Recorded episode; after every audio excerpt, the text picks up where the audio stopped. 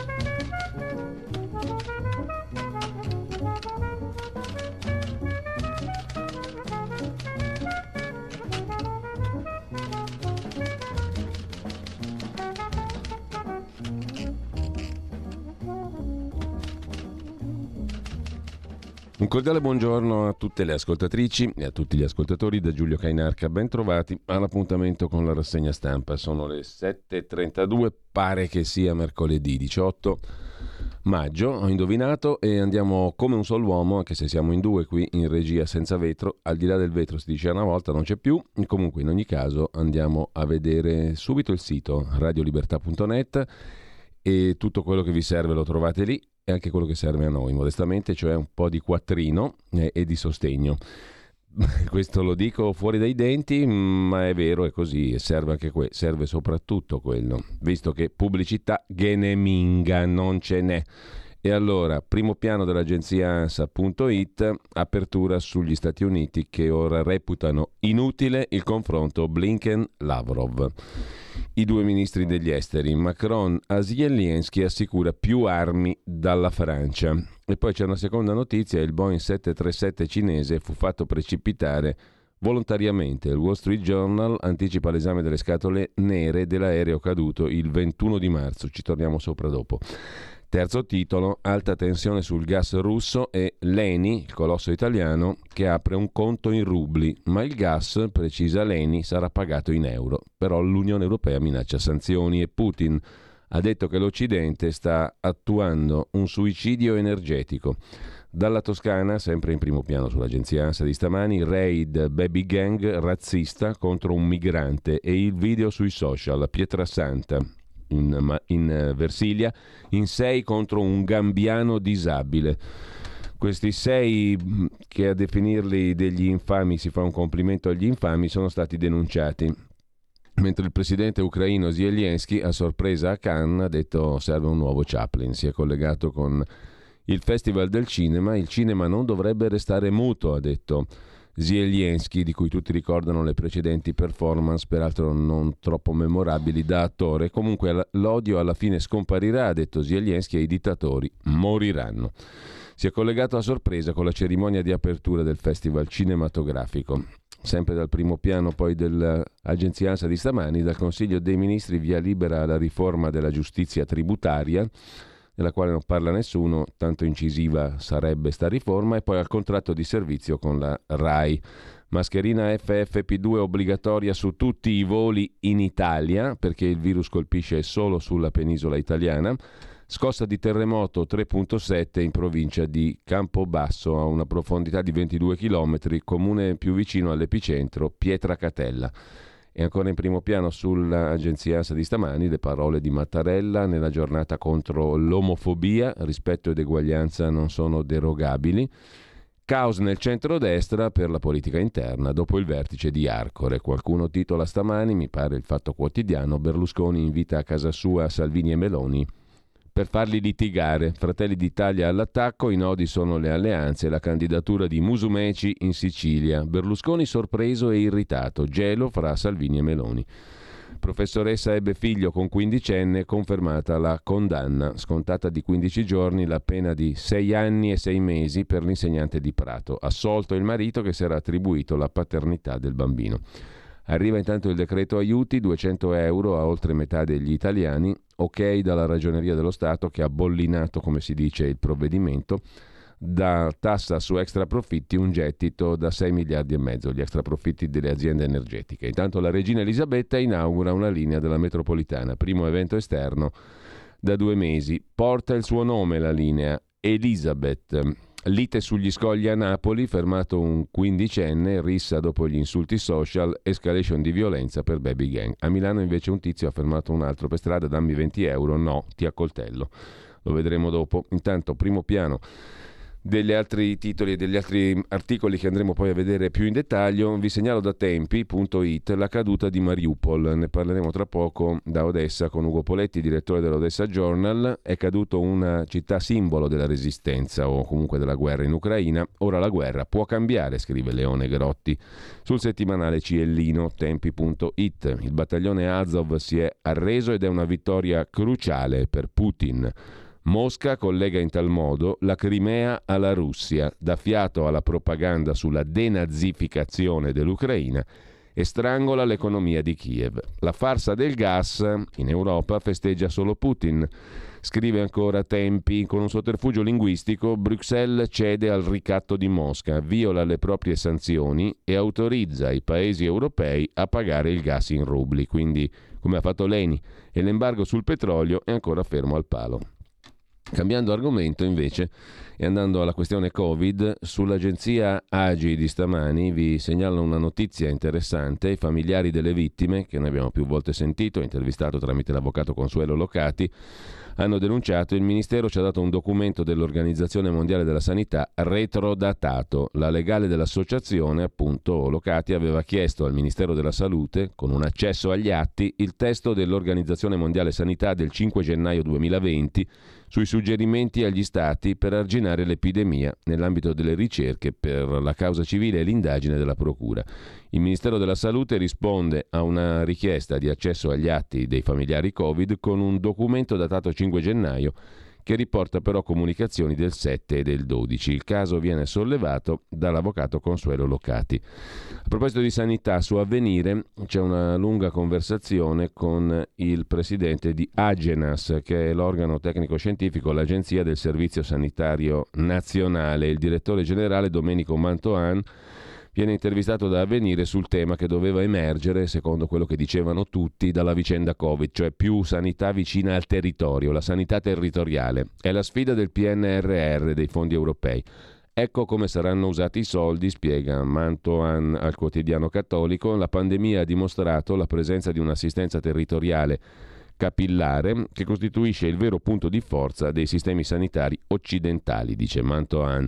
La mancanza di personale, definiremo i fabbisogni introducendo nuove figure professionali, con la sanità privata, collaborazione. Spiega Mantoan come potrebbe cambiare il volto del Servizio Sanitario Nazionale nei prossimi anni. I quindici virgola sei miliardi gli investimenti previsti dal P N R R e i famosi fondi europei per la salute, sette sui territori, uno stanziato per gli ospedali di comunità. quattrocento ospedali di comunità saranno realizzati nei prossimi anni coi fondi del P N R R. Sul territorio ne esistono già tremilatrecento, milletrecentocinquanta case di comunità aperte sette giorni su sette, ventiquattro ore al giorno, nasceranno sempre grazie ai mitici fondi del P N R R. Sono quattrocentonovantatré quelle già attive.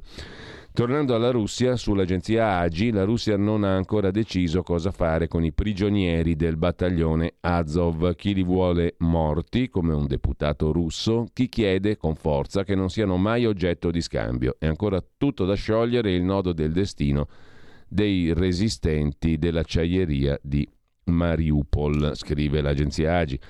Intanto l'inflazione costa alle famiglie italiane duemilaquattrocento euro all'anno, recita sempre l'A G I. Il dato tocca il sei per cento e non va oltre solo grazie ai bonus energia che hanno contenuto gli aumenti. Il carrello della spesa cresce del sei per cento.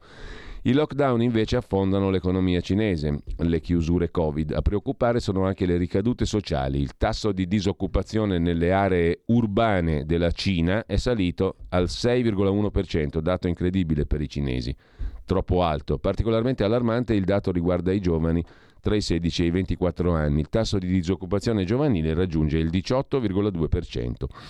Dall'agenzia Asia News, diretta da padre Bernardo Cervellera, poi c'è sulla Cina un bell'articolo di Li Qiang, sul presidente Xi Jinping, che vuole silenziare anche i vecchi leader che lo attaccano. Il Partito Comunista vieta alla vecchia guardia dello stesso partito di fare discorsi politici negativi prima del ventesimo congresso del prossimo autunno. L'ex premier Zhu Rongji, ormai molto anziano, avrebbe criticato il terzo mandato al potere di Xi Jinping. Lockdown per il Covid, protestano gli studenti dell'Università di Pechino.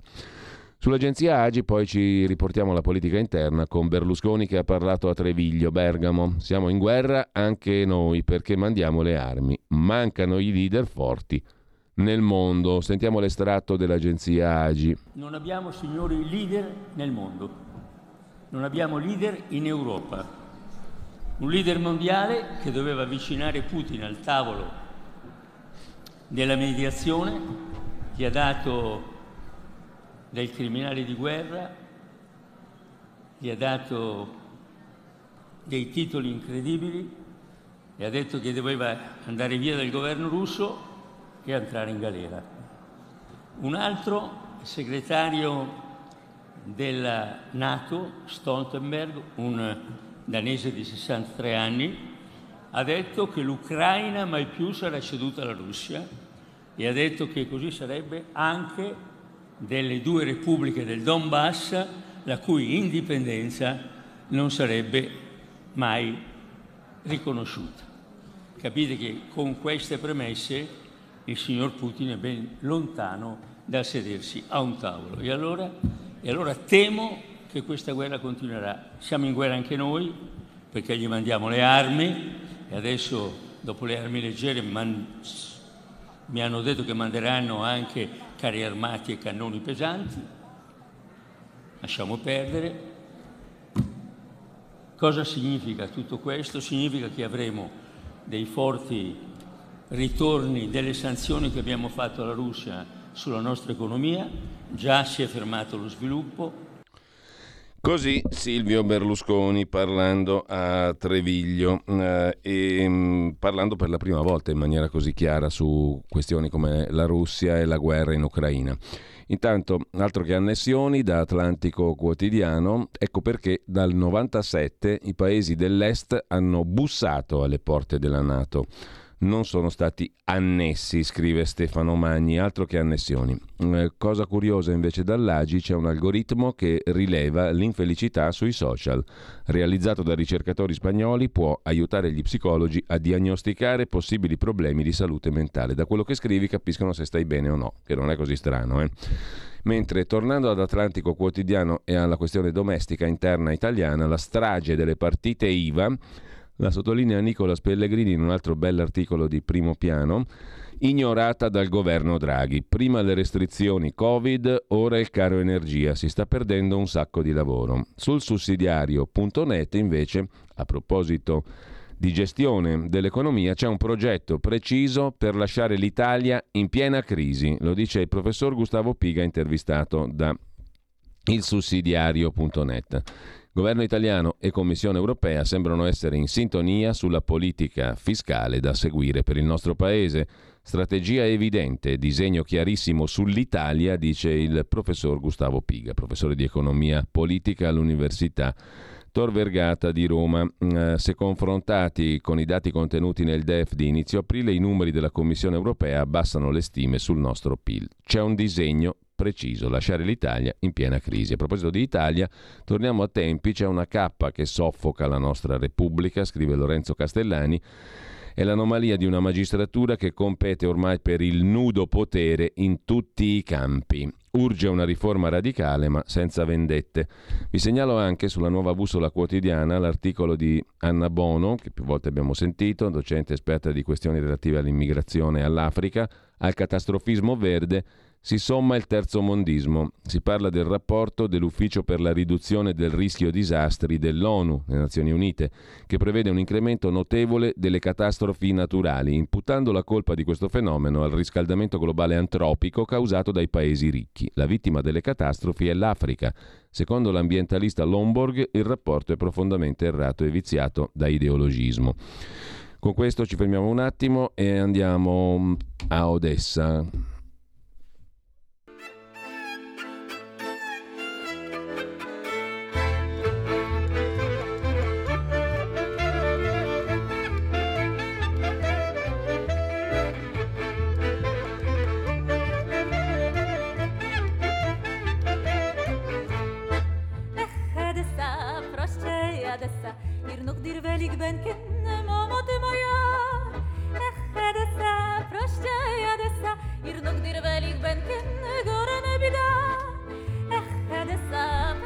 Roscia e Odessa, tradizione yiddish della città, la regina del Mar Nero, che non so ma a te direttore, ma a me mi mette non solo malinconia, perché è, una, è un arrivederci più che un addio, lo diciamo sempre, ma è una canzone che mi mette un sacco di vitalità.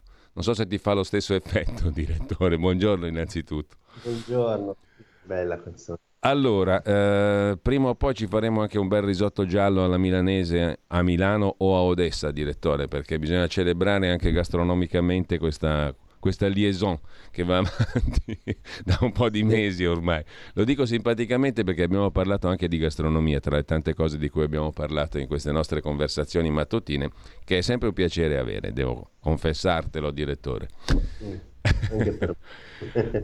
Allora, eh, andiamo alle cose serie, non che queste non lo siano, per carità, però mh, ci sono tante questioni delle quali potremmo brevemente peraltro parlare oggi. Ti ringrazio del tuo tempo innanzitutto, direttore.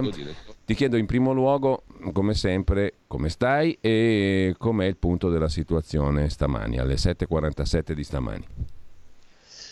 Eh, situazione è tranquilla. Purtroppo un allarme ci ha svegliati all'alba, quindi ha interrotto il nostro sonno, ma per il momento non ci sono, segnal- sono state segnalate diciamo, incursioni o bombardamenti, quindi la situazione diciamo, è stabile rispetto all'ultima volta che ci siamo visti.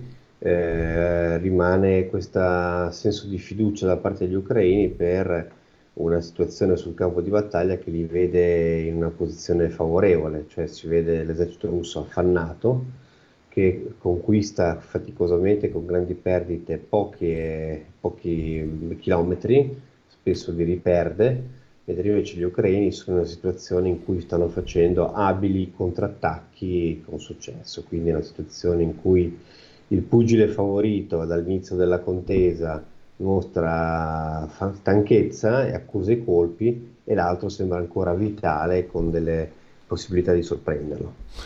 Bene, il quadro è netto. Uh, voglio partire una volta tanto, beh, c'è un, c'è un fatto importante, no? Mariupol caduta, oggi abbiamo letto pur sommariamente, ancora dobbiamo sì. approfondirli gli articoli che ne parlano. La caduta di Mariupol è vista di, in modi diversi rispetto uh, dalle diverse testate, però uh, tutti i giornali italiani che abbiamo sfogliato stamattina ritengono che questo fatto sia molto importante ehm, in termini non solo simbolici ma molto pratici, perché congiunge sostanzialmente una fascia di territorio alla Russia, un territorio costiero sostanzialmente ucraino. Ehm, ti volevo chiedere mh, appunto questo, quanto è importante da un punto di vista politico, strategico e militare la caduta di Mariupol, oltre al destino del famoso battaglione Azov, di cui pure parlano i giornali di stamani. Criminali di guerra, dice Putin, come verranno trattati, cosa succederà. Il tuo punto di vista, direttore? Ma ormai eh, quella resistenza aveva assolto il suo compito militare principale, nel senso che quella resistenza ha assorbito per eh, praticamente due mesi Eh, un numero eh, veramente sconsiderato di eh, unità russe che anziché poter eh, essere destinate eh, verso l'interno del Donbass, quindi verso, verso la conquista di, di terreno, sono state inchiodate in questa difesa eroica. Adesso, eh, poiché i difensori erano rimasti pochi, la città ormai conquistata, eh, gli ultimi Erano, si trovavano diciamo, eh, sotto l'attacco delle, degli ceceni e delle milizie separatiste, quindi ormai i militari russi, quelli professionali, erano già stati ritirati, per cui ormai non c'era più eh, motivo di resistenza se non decidere di fare consapevolmente un martirio, però attenzione, questa cosa rischiava di essere un boomerang, quindi c'è una lettura politica mm. che non credo che i giornali italiani diano e che è la seguente. Eh, in Ucraina tutti considerano chiaramente questi ultimi combattenti come un emblema di eroismo e quindi non sono molto diciamo, propensi gli ucraini a rivangare questioni del passato, tipo le loro responsabilità eh, criminali eh, che gli si attribuiscono verso l'inizio della guerra del Donbass. Sì. Però attenzione, stava avvenendo qua una sorta di strumentalizzazione politica interna, cioè Eh, non dimentichiamo che Zelensky in Parlamento ha anche altri partiti, anche dei concorrenti politici.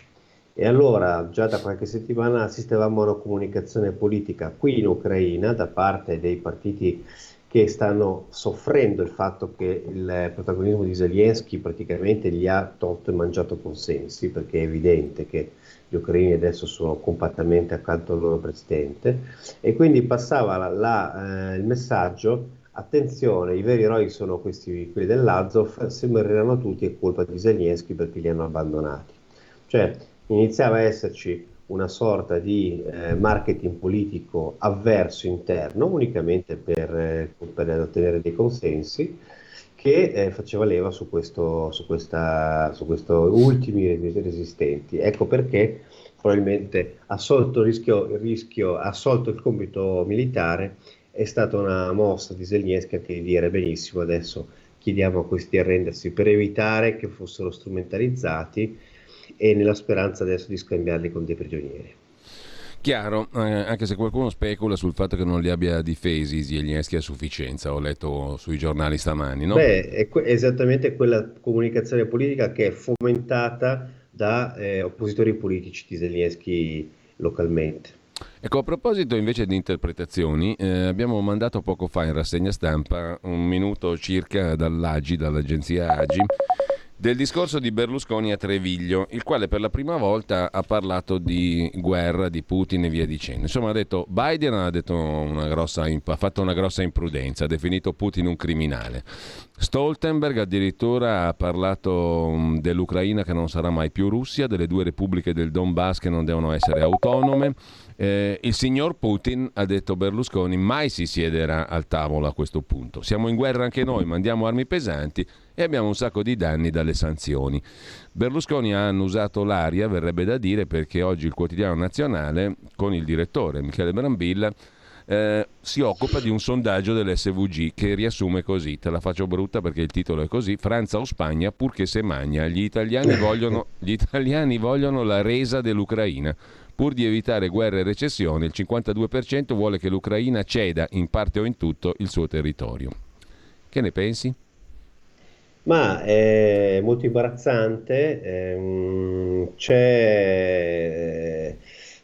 prendiamolo per buono naturalmente con beneficio di inventario, però um, è la percezione che ho anch'io qui eh, mm. da uh, Odessa, dall'Ucraina, di sentire una popolazione non soltanto italiana, se vogliamo anche in parte europea, che è un pochino turbata da questa guerra, perché come mina, come dire, sta, è come ehm, un disturbo, quello che ti telefona mentre sei a tavola, cioè Eh, questa import- terribile, drammatica crisi internazionale eh, sta turbando eh, le buone abitudini degli italiani, sta creando eh, la questione del gas, perché si hanno scoperto l'Europa e l'Italia eh, sotto il ricatto del gas, adesso c'è anche il ricatto alimentare. E tu immaginati, immaginati direttore, se questa guerra fosse scoppiata in inverno, in autunno o sì, sì. inverno. Certo, certo. I sondaggi per sarebbero cui... schizzati all'ottanta per cento a favore della Russia. Sì, sì.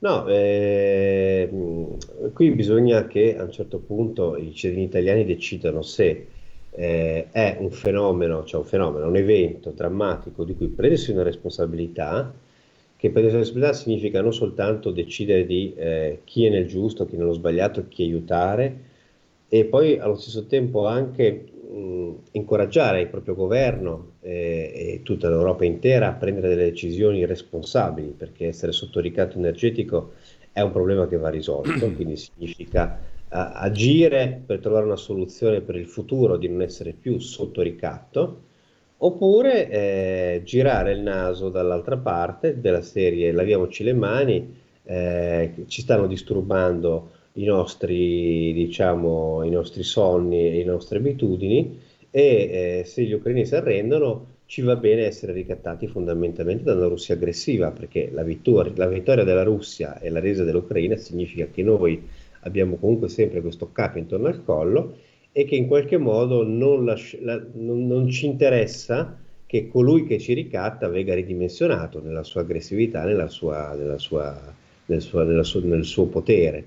Ecco, questo, questo, sono, questo è il bivio a cui ci troviamo o reagire e, e, e diciamo, creare la nostra indipendenza e appoggiare chi si difende per la propria dignità, per la propria indipendenza, oppure essere opportunisti, rilassati se vogliamo, eh, lavarsi le mani sostanzialmente perché è un atteggiamento un po' pilatesco e continuare a vivere così spensieratamente mm. senza sapere che la nostra storia, la nostra, il nostro futuro è nelle mani di un'altra potenza. Ecco, tu dicevi prima non è solo il sondaggio di oggi, magari poi gli dai un'occhiata più approfondita, è sul Giorno, Nazione, Il Resto del Carlino, sul Quotidiano Nazionale di stamani, commentato dal direttore Brambilla così: eh, i, le risposte della maggioranza degli italiani non mi sorprendono ma mi deprimono. Alla domanda su quale sia lo scenario più auspicabile, la maggioranza assoluta degli intervistati, e l'S V G è, un, è una, una, un'azienda seria di sondaggi, la maggioranza assoluta fa sapere che spera in una vittoria della Russia e il cinquantasei per cento è a favore di un atteggiamento dialogante con Putin contro un trentaquattro per cento di mh, intransigenti, diciamo così. Ecco, al di là di questo, tu parlavi prima, però, direttore, di una... sentire di questo tipo, più o meno con sfumature diverse a livello europeo, non solo italiano, come certifica questo sondaggio S V G, no? Quali sono le nazioni secondo te mh, più tiepide?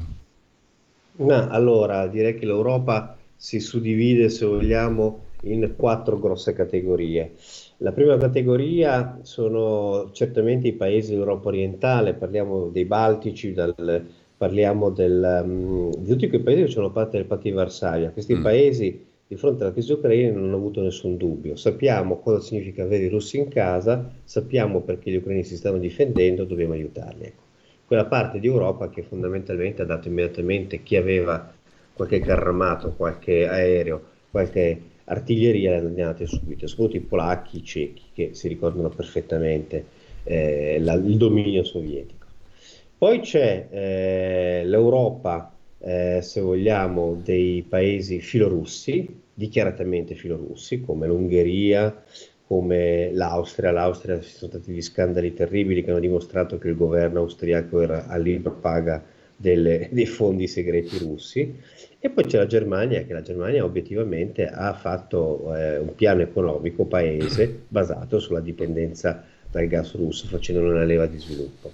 Poi ci sono i paesi come noi e come la Francia in bilico, e poi ci sono, io li chiamo i paesi, eh, se vogliamo, eh, che non eh, troppo incasinati con i loro nazionalismi interni, con i loro separatismi, come la Spagna e il Belgio, che non fanno una politica estera, quindi fondamentalmente sono, sono, non sono degli attori. Ecco, questa è l'Europa. L'Europa è divisa tra queste, insomma, quattro componenti. Il tema generale è che noi italiani in particolare, gli italiani sono più degli altri secondo me, e gli altri paesi europei, siamo viziati dal fatto che la storia durante tutta la guerra fredda l'hanno fatta gli Stati Uniti e, e l'Unione Sovietica. Noi siamo stati dei paesi comodamente inseriti in un'alleanza militare che non hanno dovuto mai prendere le grosse decisioni, salvo quelle di rafforzarci economicamente attraverso il progetto dell'Unione Europea. Adesso qui c'è da, da rifare delle pedagogie nazionali in cui si dice al popolo: guardate che Non siamo, non possiamo, cioè, se vogliamo continuare così, praticamente faremo che le decisioni più importanti vengono fatte sulla nostra testa e non ci possiamo lamentare. Questo è il concetto. Se il cittadino medio vuole rimanere viziato com'è, però deve sapere che la storia non la facciamo noi, la fanno gli altri. Se invece decideremo di prendere delle decisioni anche scomode, come quello di aiutare un paese in guerra come l'Ucraina, questo significa non essere più dei followers, cioè non essere più dei succubi delle decisioni altrui, ma iniziare a crearci uno spazio e prendere delle decisioni. Sotto questo profilo i francesi sono, forse per il loro nazionalismo, forse per il loro patriottismo, sono un pochino più desiderosi di dire la loro sulle questioni. Gli italiani fondamentalmente aspettano che voti l'Europa o che decida la NATO e poi seguiamo le loro decisioni. Due cose mh, prima di salutarci, direttore. La prima, um, quante armi è necessario che arrivino all'Ucraina? Ne faceva riferimento anche Berlusconi nell'intervista che ti dicevo prima, ma comunque la, la questione delle armi pesanti da mandare o non mandare attraversa un po' tutti gli schieramenti politici anche in Italia. Mm, qui per andare sopra le parti di tutti mi rifaccio a un'intervista di stamani al giurista ed ex ministro di giustizia Giovanni Maria Flick, il quale richiama la Carta dell'ONU, parla del diritto di autotutela, ma dice c'è un limite oltre il quale c'è la guerra, che l'Italia ripudia e che nell'epoca attuale è per forza globale. Adesso non voglio entrare nei giuridicismi perché sennò ci perderemmo facilmente. Eh, le armi servono per fare la guerra, mm, che si chiami diritto all'autotutela o che si chiami guerra, la sostanza è sempre quella. Quante armi servono all'Ucraina secondo te? Ne avevamo già parlato di questa questione, anche di dove vanno a finire, però questa è un, una questione della quale si discute. Seconda questione, a proposito di armi e di esperti di armi, c'è un'intervista che è stata mandata oggi, i giornali variamente la riprendono, sul canale della tivù pubblica, sul primo canale della tivù pubblica russa. Ha parlato un ex colonnello, Mikhail Kodarionok, il quale ha detto che gli ucraini sono ben addestrati, hanno un morale alto, sono pronti ad arruolare molti civili a combattere fino all'ultimo uomo, il piano statunitense di armare l'Ucraina sta funzionando, l'Unione Europea sta aiutando l'Ucraina, un milione di soldati armati saranno presto una realtà nel prossimo futuro, odio ammetterlo, ma tutto il mondo è contro la Russia e per noi la situazione peggiorerà e potrebbe precipitare a nostro svantaggio. Insomma, un fallimento, ha detto il, l'ex colonnello, apriamo gli occhi, siamo isolati, la situazione peggiorerà. Qualcuno si domanda che fine farà questo qui, però insomma, al di là delle battute o battutacce, eh, ha fatto un quadro della situazione che non è esattamente quello che il regime va decantando, no? Ehm, tu hai dei riscontri circa il sentire della popolazione russa? Allora, beh, no, i riscontri per ora credo che siano quelli che, essendo la Russia nazionalista, e ne abbiamo parlato tante volte, in un momento di crisi il popolo tende a schierarsi con la leadership, quindi però non dimentichiamo che eh, la Russia, eh, se prendiamo tutta la storia russa, di fronte a due grossi shock, eh, per esempio eh, la eh, Prima Guerra Mondiale praticamente collassò, E ci fu il cambio di regime, la rivoluzione bolscevica e la guerra civile russa, ma anche nel millenovecentocinque, quando persero contro i giapponesi, e questo è un, è un interessante raffronto perché anche con i giapponesi fecero una brutta figura, alla fine dovettero fare una pace in fretta e furia, aiutati dagli Stati Uniti, perché sennò i giapponesi si prendevano mezza Siberia, e eh, anche in quel caso lì la sconfitta militare creò delle grosse scossoni, quindi la Russia non è più non è sempre stata nella sua storia quel monolite che, stiamo, che siamo abituati a pensare. Tutti siamo rimasti alla seconda guerra mondiale, le condizioni non sono più le stesse. Nella seconda guerra mondiale l'industria russa era sostenuta dall'industria americana e c'era un'invasione nemica, qui siamo al contrario, sono loro che stanno invadendo e gli sta andando male, quindi che, ci, che possa succedere qualcosa, grossi cambiamenti in Russia, eh, lo penso anch'io, ma non ne forse non immediatamente, per cui anche le sanzioni possono avere un impatto, ma non, certamente non immediato. E riguardo alle armi, eh, qui io vorrei sfatare due, falsi, due, due miti che girano per la popolazione italiana. Il primo è che stiamo facendo un dibattito per quasi per nulla, perché fondamentalmente l'Italia non è tra i paesi che sta aiutando eh, sostanzialmente l'Ucraina. Eh, delle stime di esperti militari indipendenti dice che le armi che l'Italia sta fornendo agli ucraini sono sotto, sotto l'uno per cento del totale di quello che loro sta ricevendo, quindi attenzione, la guerra non la stiamo facendo noi, la stanno facendo gli altri, fondamentalmente stiamo discutendo per poco. La seconda cosa è quante armi servono, eh, ma guardate che ehm, c'è, qui c'è qualcuno in Italia che pensa, forse perché non ha fatto il servizio militare, forse perché vede soltanto la guerra nei film, che dare le armi a un paese in guerra significa come dare a un ragazzino un fucile giocattolo e gli si dice se lo rompi non te lo do più. Guardate che quando c'è una guerra le armi servono sempre e in continuazione, perché le munizioni vengono eh, utilizzate e ce ne servono di nuove, le artiglierie a volte vengono distrutte, i carri vengono distrutti, quindi un paese in guerra ha bisogno di un costante flusso di armi, non è che gliene date qualcuno e poi gli dice adesso bravo, gioca con questo e, e smettila lì. Il concetto è sempre a monte, ci serve che l'Ucraina si, eh, si difenda bene e ridimensioni l'aggressività russa, e questo penso che sarebbe anche un interesse nazionale italiano, oppure vogliamo, siccome ci sta dando fastidio perché ci mette di fronte delle questioni vitali, è meglio che si arrenda per la nostra pace eh, personale, ma fondamentalmente lasciando il nostro paese esposto a rischi di ricatto. Questo è il tema. Poi le armi sono una conseguenza, se qualcosa agli italiani daranno in più tanto bene, ma non è che sta cambiando le sorti della, della, della guerra. Bene, allora io ringrazio come sempre Ugo Poletti, direttore dell'Odessa Journal. Ci risentiamo venerdì, stessa ora? Sì, chiudiamo la settimana con venerdì, va bene. Grazie, grazie, grazie a Ugo Poletti, buona giornata a te direttore.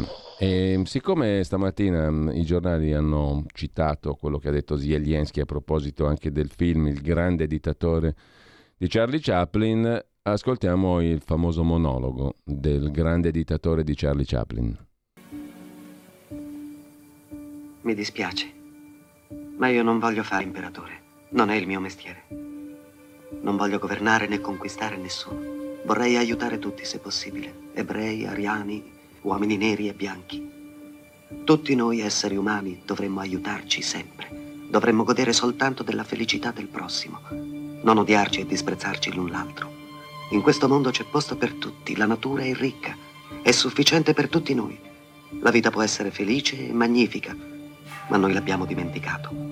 L'avidità ha avvelenato i nostri cuori, ha precipitato il mondo nell'odio, ci ha condotti a passo d'oca a fare le cose più abiette. Abbiamo i mezzi per spaziare, ma ci siamo chiusi in noi stessi. La macchina dell'abbondanza ci ha dato povertà. La scienza ci ha trasformati in cinici, l'abilità ci ha resi duri e cattivi. Pensiamo troppo e sentiamo poco. Più che macchinari ci serve umanità. Più che abilità ci serve bontà e gentilezza. Senza queste qualità la vita è violenza e tutto è perduto. L'aviazione e la radio hanno riavvicinato le genti. La natura stessa di queste invenzioni reclama la bontà nell'uomo, reclama la fratellanza universale, l'unione dell'umanità. Perfino ora la mia voce raggiunge milioni di persone nel mondo, milioni di uomini, donne e bambini disperati, vittime di un sistema che impone agli uomini di torturare e imprigionare gente innocente. A coloro che mi odono io dico, non disperate. L'avidità che ci comanda è solamente un male passeggero, l'amarezza di uomini che temono le vie del progresso umano. L'odio degli uomini scompare insieme ai dittatori e il potere che hanno tolto al popolo ritornerà al popolo e qualsiasi mezzo usino la libertà non può essere soppressa. Soldati, non cedete a dei bruti. Uomini che vi disprezzano e vi sfruttano, che vi dicono come vivere, cosa fare, cosa dire, cosa pensare, che vi irreggimentano, vi condizionano, vi trattano come bestie. Non vi consegnate a questa gente senza un'anima. Uomini macchina, con macchine al posto del cervello e del cuore. Voi non siete macchine, voi non siete bestie, siete uomini. Voi avete l'amore dell'umanità nel cuore. Voi non odiate e coloro che odiano sono quelli che non hanno l'amore altrui. Soldati, non difendete la schiavitù, ma la libertà. Ricordate, nel Vangelo di San Luca è scritto: il regno di Dio è nel cuore dell'uomo, non di un solo uomo, di un gruppo di uomini, ma di tutti gli uomini. Voi, voi il popolo avete la forza di creare le macchine, la forza di creare la felicità. Voi il popolo avete la forza di fare che la vita sia bella e libera, di fare di questa vita una splendida avventura. Quindi in nome della democrazia usiamo questa forza, uniamoci tutti, combattiamo per un mondo nuovo che sia migliore, che dia a tutti gli uomini lavoro, ai giovani un futuro, ai vecchi la sicurezza. Promettendovi queste cose dei bruti sono andati al potere, mentivano, non hanno mantenuto quelle promesse e mai lo faranno. I dittatori forse sono liberi perché rendono schiavo il popolo. Allora combattiamo per mantenere quelle promesse, combattiamo per liberare il mondo, eliminando confini e barriere, eliminando l'avidità, l'odio e l'intolleranza. Combattiamo per un mondo ragionevole, un mondo in cui la scienza e il progresso diano a tutti gli uomini il benessere. Soldati, nel nome della democrazia, siate tutti uniti!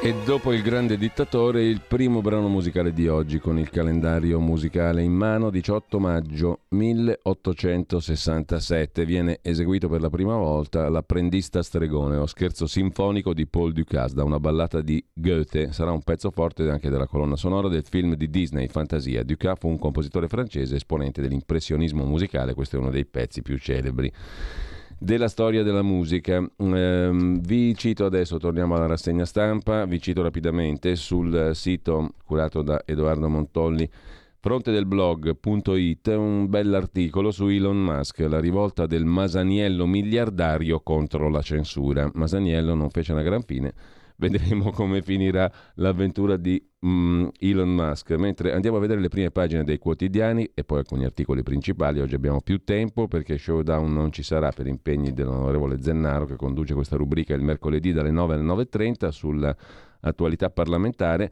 Avremo modo dunque di approfondire alcuni degli articoli del giorno. Intanto l'ora della resa a Mariupol è il titolo dell'apertura di prima pagina del Corriere della Sera di stamani. Ci sono anche le altre notizie. L'E N I apre un conto in, anche in rubli per il gas, ma l'Unione Europea critica, è una scelta non in linea. E Putin ha detto che l'Occidente va verso il suicidio energetico. Per l'Alleanza Atlantica, la NATO, il passo di Svezia e Finlandia.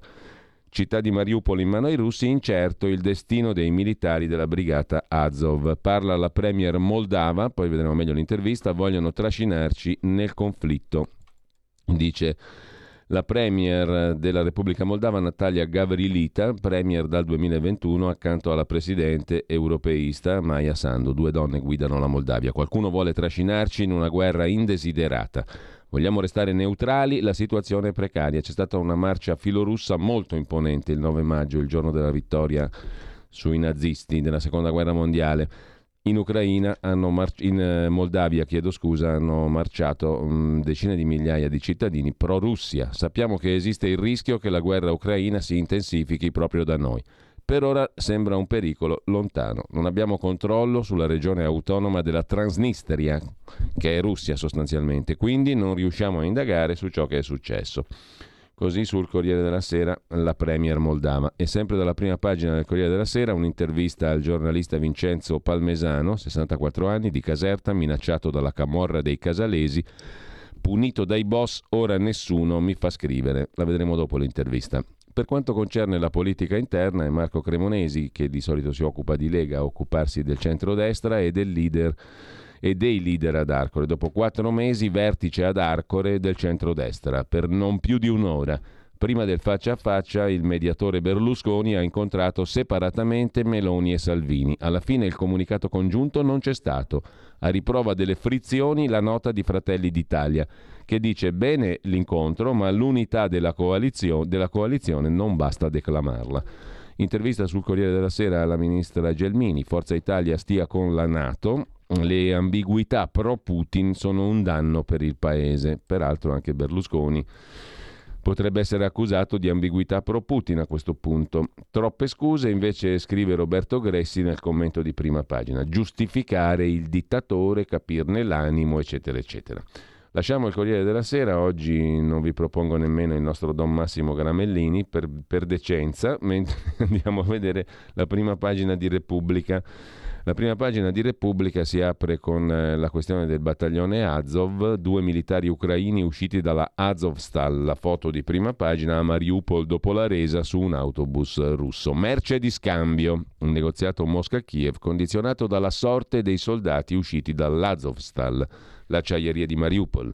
La Duma, il Parlamento russo, frena, dice li processeremo. A Bruxelles si discute di un nuovo fondo recovery per la difesa. L'informativa di Draghi, le scintille nella maggioranza, l'E N I pronta a pagare il gas in rubli. È il questione, il titolo, anzi la, la, la serie di argomenti di apertura di Repubblica. La Stampa di Torino apre la prima pagina con eh, la foto dei soldati del battaglione Azov usciti dall'acciaieria e il commento di Domenico Quirico, che leggeremo dopo, nelle mani di Putin. E sempre dalla prima pagina della Stampa, del quotidiano torinese, Nicola La Gioia che racconta il suo Salone del Libro. Comincia giovedì la trentaquattresima edizione del Salone Internazionale del Libro, la più grande e ricca di sempre. Battiato ci manca tanto, scrive Elisabetta Sgarbi, se n'è andato esattamente un anno fa. Il piano del G sette, mettere dazi sul petrolio di Mosca. Ritorna Vasco Rossi e Trento va in tilt. Chiude la prima pagina il buongiorno di Mattia Feltri. In buona fede il titolo di oggi, sono molto contento dell'assoluzione di Chiara Appendino. Poi leggeremo un'intervista sulla Stampa all'ex sindaca cinque Stelle di Torino. Sono sempre contento, scrive Mattia Feltri, quando qualcuno viene assolto. Sono contento se sono assolti politici di qualsiasi partito, mi sembra una buona notizia. Era accusata di aver falsificato il bilancio del comune per far tornare i conti. Per il giudice un errore, niente reato. Appendino ha versato qualche lacrima.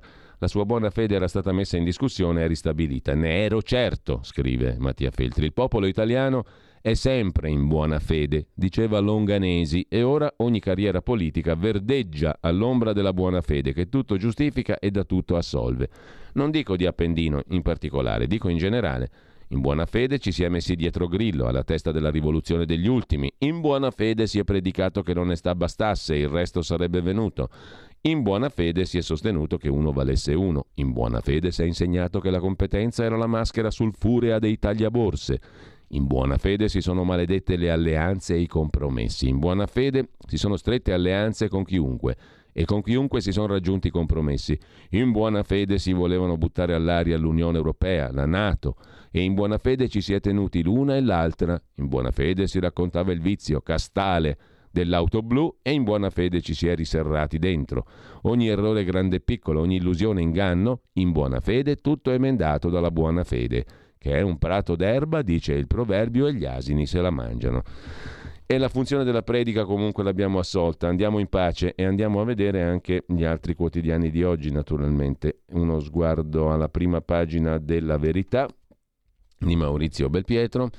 L'apertura è dedicata al ministro Speranza che straparla di scienza. Gli scienziati lo sbugiardano, l'inutile tortura delle mascherine a scuola. Nemmeno i tecnici del Ministero della Salute sanno motivare l'obbligo che moltissimi medici bocciano. Da lunedì bavaglio sui voli di compagnie con licenza italiana, sugli altri no. Speranza è un vero Einstein, scrive Alessandro Rico. Di spalla Francesco Borgonovo, nessuna conquista può accontentare i talebani del gender. Omofobi per sempre. Per capire di che si tratta si va a pagina quindici. La crociata anti-omofobia travolgerà tutto, prevede il vice direttore della Verità. La Russia è il diavolo perché discrimina gli omosessuali, ma per gli attivisti arcobaleno il problema è il Putin in ognuno di noi. Pretendono sempre nuovi diritti, alimentano il risentimento, così facendo trasformano la nostra democrazia in una dittatura, scrive Borgo Novo. Il volto, il faccione di Berlusconi in prima pagina sulla Verità, commentato da Maurizio Belpietro. Il C A V Berlusconi sulla guerra dice ciò che tutti sanno e nascondono. Finalmente Berlusconi ha parlato, la scomoda verità di Berlusconi sull'Ucraina. Berlusconi non ha giustificato Putin, da cui si è detto deluso, ma pensa che se mandiamo le armi agli ucraini ci schieriamo anche noi, non solo l'esercito ucraino, e che c'è una soluzione per uscire dallo stallo, la trattativa, come questo quotidiano scrive da mesi, sostiene il direttore della Verità, che si occupa poi del vertice di centrodestra ad Arcore, Meloni e Salvini ai ferri corti. Vittorio Feltri, papà di Mattia, invece si è detto innamorato letteralmente di Giorgia Meloni. Perché mi piace? Perché sono innamorato, ha detto Vittorio Feltri. Mentre sempre dalla prima pagina della Verità, gli investimenti russi del Vaticano per finanziare gli affari dei cinesi, i titoli acquistati a Mosca dalla Segreteria di Stato Vaticana destinati alle imprese di vari paesi lungo la via della seta cinese. Progetto voluto da Pechino e sposato dall'allora premier Conte, scrivono Claudio Antonelli, François de Tonquedec. Il venticinque marzo del diciannove a Roma ha presentato il libro La Chiesa in Cina, curatore Antonio Spadaro, direttore di Civiltà Cattolica Gesuiti, dedicato, come si deduce dal titolo, ai rapporti tra Pechino e Vaticano, scrive la Verità in prima pagina, sottolineando l'importanza degli investimenti russi del Vaticano per finanziare la via della seta cinese. Insomma, un bell'asse Putin-Papa Francesco Xi Jinping. sei milioni di euro in titoli legati a Mosca ma destinati a imprese in affari con la Cina. Sono le operazioni della Segreteria di Stato duemiladiciassette. Stanno emergendo. Anticiparono gli accordi la via della seta fra Italia e Cina. Sempre dal primo piano poi eh, della Verità di oggi, eh, il pezzo di Paolo Del Debbio, caro Draghi, per colpa dell'Unione Europea la recessione è un vero rischio. Martino Cervo, no ai blocchi, no al debito comune, la Germania continua a resistere a Biden. Rischiamo di restare schiacciati, scrive Cervo nell'analisi di prima pagina sulla questione degli assetti d'Europa. Mezza Germania continua a resistere a Washington su gas e Europa. Il ministro delle Finanze Lindner ha detto no al ritorno dei blocchi, no all'embargo. Sull'Unione Europea la Germania difende il patto di stabilità mettendosi contro la ministra dell'economia americana Yellen. Sergio Giraldo si occupa del pagamento del gas, le aziende italiane aprono i conti in rubli d'accordo con le autorità. Giacomo Amadori chiude la prima pagina della Verità di oggi. L'E N I ai pubblici ministeri chiede di indagare su chi ha preso i soldi dell'E N I medesima, il colosso contro la Procura di Milano sulla transazione con l'ex socio di D'Alema. A pagina tredici il succoso articolo, l'E N I all'assalto dei pubblici ministeri, non avete fatto nessuna indagine sul caso Blue Power. Dura opposizione dell'azienda alla richiesta di archiviazione sulle mail taroccate. A chi sono finiti i soldi della transazione? Non avete fatto indagini sul caso Blue Power che riguarda l'amico di D'Alema, l'imprenditore amico di Massimo D'Alema. Nuovo capitolo nella guerra E N I contro Procura di Milano, casus belli, il lavoro della magistrata Pedio, già collaboratrice dell'ex capo della Procura Greco, a far arrabbiare gli avvocati dell'E N I la richiesta di archiviazione di una denuncia presentata dall'E N I e riguardante alcune email ritenute contraffatte inviate da un postino anonimo, missive depositate in un arbitrato londinese tra l'E N I e la Blue Power guidata da Francesco Nittis, ex socio della famiglia D'Alema. Blue Power alla fine ha incassato trentacinque milioni di euro grazie a una transazione. Insomma, ed è molto bravo come affarista D'Alema, oltre che come politico. Chiude Marcello Veneziani in prima pagina sulla Verità ricordando una mor- un anno dalla morte di Franco Battiato, cinico sapiente per il quale l'anima era una meta da conquistare. Tutti ricordano la gioventù di destra di Franco Battiato, di destra quella dei campi dell'M S I, dei giovani dell'M S I, quella roba lì.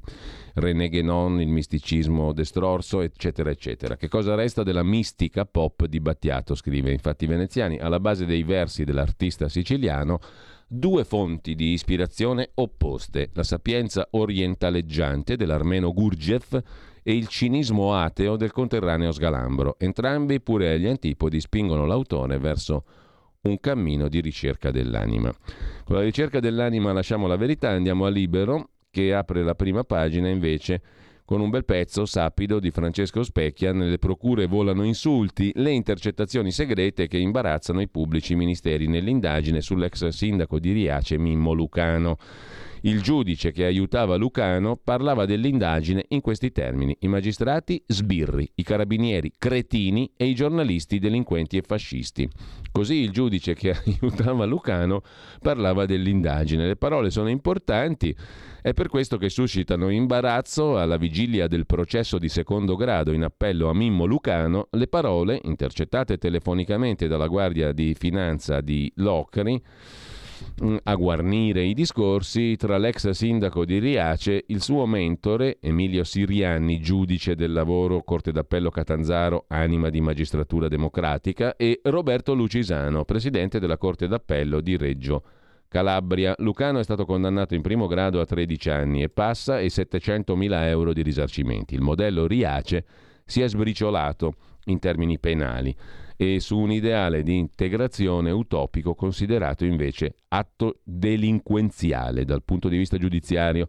Il processo d'appello del venticinque maggio a Lucano è già macchiato dalla scoperta che chi deciderà è Olga Tarzia, presidente di sezione a Reggio, già fan dichiarata dell'imputato. Può una fan dichiarata dell'imputato giudicare sull'imputato?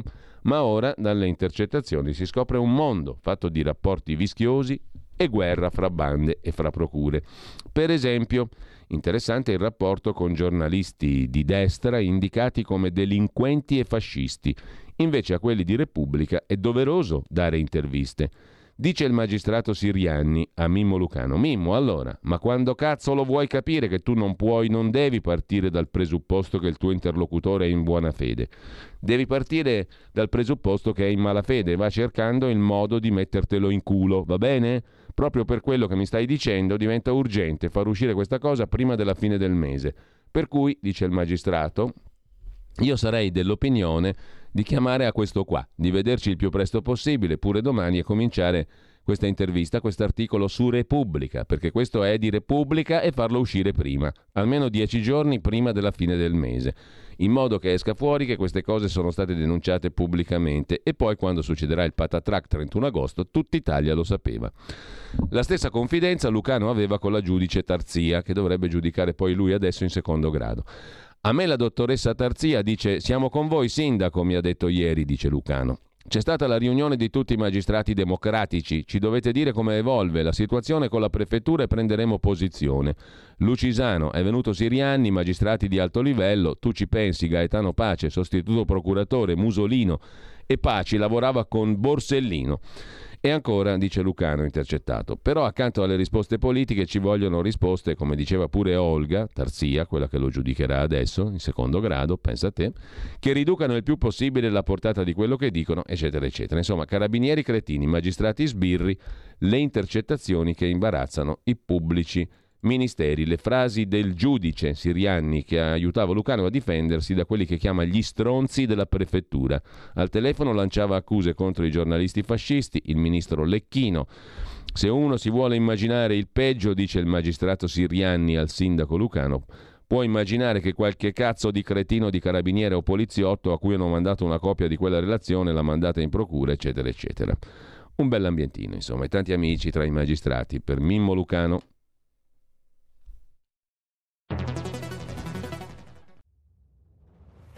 Chiediamo meno sbarchi, più sicurezza, più assunzioni per le forze di polizia.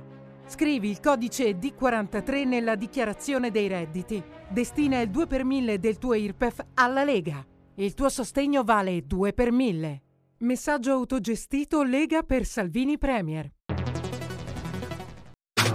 Stai ascoltando Radio Libertà, la tua voce libera, senza filtri né censura. La tua radio.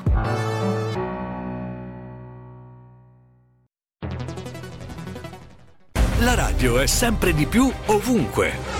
Io la radio la ascolto in auto con tutti i nuovi programmi, perché ho la radio D A B. E tu? Io al lavoro ascolto la radio dal mio computer. E tu? Io a casa l'ascolto dalla mia tivù. E tu?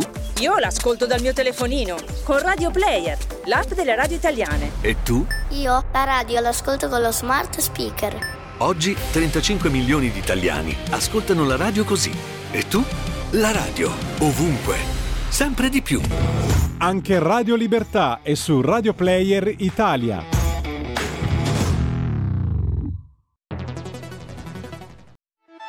Stai ascoltando Radio Libertà, la tua voce libera, senza filtri né censure, la tua radio.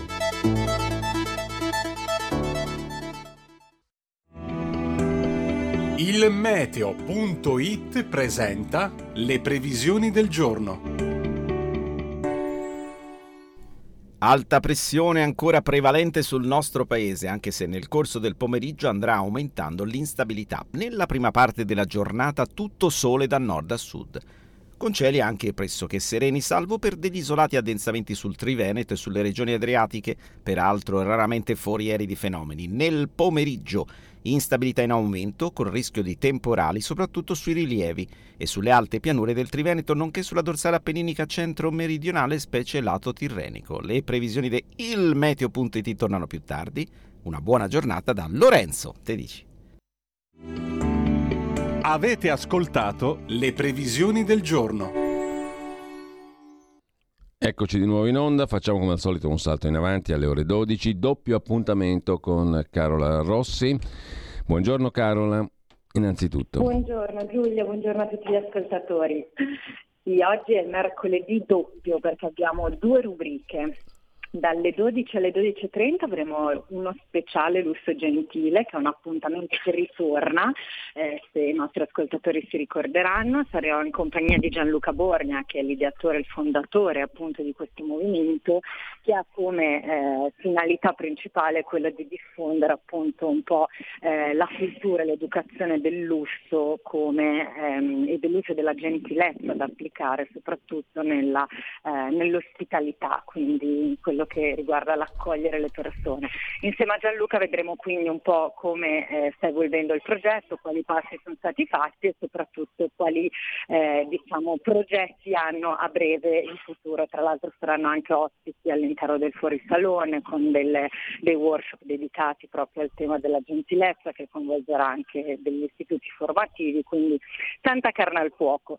Nella seconda parte invece dalle dodici e trenta all'una eh, appuntamento con la nostra meneghina di riferimento Carla De Bernardi, che come al solito ci porta a spasso alla scoperta della storia della nostra bella Milano. Tra l'altro siamo quasi eh, in procinto dell'uscita del libro, quindi insomma ci stiamo avvicinando al grande giorno insieme a Carla. Insomma oggi vedremo un altro pezzettino di storia che hanno fatto Milano, quella che conosciamo tutti noi adesso.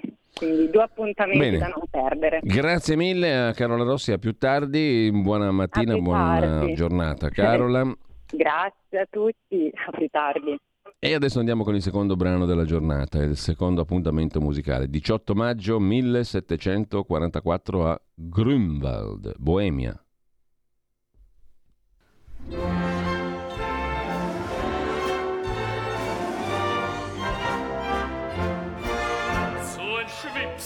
Das ist fein, ja, da schaut man freundlich drein. Denn wann der Mensch ein Schwipsal hat, scheint alles schön zu sein. Und damit ihr es nur wisst, dass mir keiner drauf vergisst, wenn der Mensch dann so ein Schwipsal hat, dann wird er Optimist. Muss man denn, muss man denn immer traurig sein? Kann man denn, kann man denn sich nicht auch mal freuen? Die Welt ist ja so wunderschön im Herzen.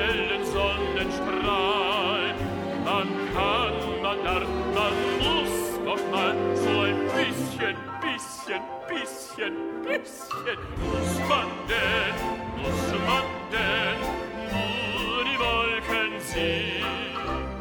Wir lästen, wir lästen nicht doch manchmal schön. Man muss doch nicht verzagen gleich, wenn eine Wicke steht. Muss man denn, muss man denn, nein, man muss es nicht. Buffo duet, Muss man denn, più o meno cosa dobbiamo fare, di Joseph Baer, clarinettista, compositore boemo che nasce il diciotto maggio del millesettecentoquarantaquattro appunto a Grünwald in Boemia. Fu uno dei primi virtuosi del clarinetto famosi a livello internazionale. Allora, torniamo alla rassegna stampa, eh, tra l'altro poi vedremo qual è la puntata di eh, Pierluigi Pellegrini di oggi con Oltre la Pagina, ma ci sono tre appuntamenti interessanti, ne parliamo alla fine della rassegna stampa di stamattina. C'è anche naturalmente il ritorno di Carlo Cambi eh, con gli scorretti alle nove e trenta e qualcosa. Eravamo al Libano con eh, la guerra in procura, carabinieri cretini, mh, sbirri, magistrati sbirri, giornalisti delinquenti, così il giudice che aiutava l'ex sindaco di Riace Mimmo Lucano parlava dell'indagine. Questa è l'apertura, in taglio alto l'Italia che comprerà il gas in rubli e Meloni, Giorgia Meloni a Orban, scegli l'Occidente, il messaggio appello della leader di Fratelli d'Italia al premier ungherese. Da Calabresi ad oggi riflette invece Renato Farina su Libero, l'antico vizio rosso di sbattere i mostri in prima pagina. E anche il P D va in pezzi sulla giustizia, Letta non tiene i suoi, così su Libero. Da Libero passiamo a dare un'occhiata anche alla prima pagina di Avvenire. Qui in primo piano eh, mettiamo, Avvenire mette la questione della pace in apertura, ma anche prevenire gli abusi, il piano della Chiesa Cattolica, tutela dei minori, delle persone vulnerabili. La Chiesa italiana fa sul serio, scrive Avvenire, cancellate incertezze e ambiguità, il piano per costruire una nuova cultura della prevenzione, che vuol dire accoglienza, ascolto e rispetto di tutti, appare davvero destinato ad aprire un nuovo futuro di credibilità e di fiducia, oltre a fugare ogni sospetto di indifferenza, e non si tratta solo di struttura organizzativa. Ancora in primo piano su Avvenire, Spagna, una legge a due volti, il no all'utero in affitto, ma l'aborto ora senza limiti. La Spagna abolisce il consenso genitoriale dai sedici anni per l'aborto, condanna dell'utero in affitto, ma non sarà reato. Introdotto il congedo mestruale, cioè le donne con gravi dolori mestruali possono stare a casa dal lavoro. Il no dei vescovi, non credo su quest'ultimo punto, ma sugli altri due. Eh, intanto da Avvenire passiamo alla prima pagina del Domani, il quotidiano diretto da Stefano Feltri, che si occupa in apertura del gioco del pollo. Che cos'è? L'Italia e l'Unione Europea si arrendono nella guerra dell'energia. Il bluff di Putin funziona. L'E N I, commenta l'economista Alessandro Penati, eh, la, annuncia l'apertura del conto in rubli. È un successo politico per la Russia. Quando l'Occidente tiene il punto, come sul debito, Mosca però alla fine cede, scrive Alessandro Penati, che è stato per una vita editorialista di Repubblica, mentre sulla questione della Russia, futuro d'aprile da Istanbul, si occupa anche della Turchia, l'azione antirussa di Erdogan per l'egemonia sul Mar Nero, le difficoltà dell'esercito russo in Ucraina, un nuovo giacimento di gas, alimentano lo scontro strategico fra Turchia e Russia. L'analista turco Yoruk Ishik spiega che il futuro dei rapporti fra le potenze passa dagli stretti. Nel secondo giorno di festa dopo la fine del Ramadan, pochi pescatori sfidano il maltempo per trascorrere qualche ora sul lungomare di Bebek, quartiere nord di Istanbul. Aspettano che qualche pesce abbocchi al loro amo, sorseggiano il tè. Questa parte di mare, compresa tra i Dardanelli e il Bosforo, non è solo meta di pescatori, ma anche di chi monitora il traffico marino degli stretti. Passaggio obbligato per le navi che si muovono tra il Mar Nero e il Mediterraneo, passando per il Mar di Marmara. Tra gli analisti c'è anche Yoruk Ishik, analista geopolitico, direttore della Bosphorus Observer. Dalla terrazza del suo appartamento le imbarcazioni che passano sono molto vicine. È facile per l'analista capire che tipo di navi stanno attraversando gli stretti. Grazie a questo tipo di informazioni si riesce a prevedere lo scoppio di nuovi conflitti, come è successo con la guerra in Ucraina, le rotte del greggio, la contesa per, Mar- per il Mar Nero, il rapporto conflittuale di Erdogan con Mosca, ricorda, ricorda il Domani. Dal Domani passiamo al Fatto Quotidiano. Il Fatto mette in apertura Draghi con la mimetica militare eletta insieme a lui, e dall'altra parte invece i pacifisti Berlusconi, eh, Salvini e Giuseppe Conte. Il governo di tutti contro tutti. Domani Draghi parlerà finalmente in Parlamento, resa dei conti, bellicisti in ritirata. Conte dice al Premier si voti prima dell'Unione Europea. Berlusconi e Salvini contro le armi, Letta contro il Movimento cinque Stelle. Insomma, un gran casino nella maggioranza Draghi. Intanto l'ex assessore Gallera ha scritto un libro sulla lotta al Covid nella sua Lombardia, trentamila morti, mezzi militari con le bare, ospedale in fiera, ma lui non c'entra, sintetizza il Fatto a modo suo. Il generale Figliuolo, ve lo ricordate, guadagnerà sessantamila euro all'anno in più. Nel decreto su Kiev un regalino per lui. La norma, inserita nel testo, incrementa la retribuzione del generale, oggi capo del Covi, non Covid, Covi senza la D, Comando Operativo Vertice Interforze, poco sotto il tetto di duecentoquarantamila euro fissato per i dipendenti pubblici. Enrico Letta dice sì ai condannati in comuni e regioni, il P D vuole cambiare la legge Severino, a scaldare la discussione nella direzione del P D non la guerra ma i referendum. Letta dice no ai quesiti referendari, cioè andate a votare no al referendum giustizia, dice Enrico Letta, ma poi indica libertà di voto e la cancellazione della sospensione e decadenza per i sindaci con condanna definitiva, sia ai condannati, dice Enrico Letta secondo il Fatto Quotidiano, mentre Musk processa Twitter su Twitter e vuole pure lo sconto, scrive il Fatto in prima pagina. In che senso? Elon Musk chiede lo sconto sull'acquisto e processa Twitter su Twitter per i profili fake. Ce ne sono troppi, non tornano i conti, sono molto più del cinque per cento i profili falsi su Twitter. Senso vietato, il titolo del pezzo di Marco Travaglio. Vi ricordate quando qualcuno degli ascoltatori diceva ma tu non lo devi leggere il Fatto Quotidiano, Marco Travaglio, basta non leggerlo. Adesso invece quegli stessi sono diventati elogiatori di Marco Travaglio perché è apparentemente pro Putin, pro Russia, contro gli Stati Uniti, l'Ucraina, eccetera. Si cambia a volte nella vita, vero? Pur mantenere, per mantenere fede ai propri giudizi o pregiudizi. E cosa volete fare? Cioè, l'uomo è fatto così, l'essere umano. Travaglio era uno da non leggere, adesso diventa uno che non plus ultra. Senso vietato è il titolo del pezzo del direttore del Fatto Quotidiano. Non avendo nulla da dire, i liberali, io lo leggevo prima e lo leggo adesso, poi ognuno si fa la sua opinione, no? Giustamente. Non avendo nulla da dire, i liberali alle vongole passano il tempo a tappare la bocca agli altri, appunto. Ogni giorno compulsano i sondaggi sulla loro ultima passione, che sono le armi da guerra, e scoprono che gli italiani non li seguono. Oibò, forse non li ascoltano o li ascoltano per essere sicuri di pensarla diversamente. Non resta che zittire chi non la pensa come loro, così tutti gli italiani la penseranno come loro. Problema, questo si chiama censura. Soluzione, inventare strane formule esoteriche per giustificare censura sotto mentite spoglie. Problema, due italiani su tre, specie leghisti e grillini, sono contro l'invio di armi in Ucraina. I primi perché temono l'escalation, i secondi anche perché sono pacifisti, volevano Ginostrada al Quirinale. Soluzione, il no di Conte e Salvini alle armi è putinismo, antiamericanismo, ritorno al populismo.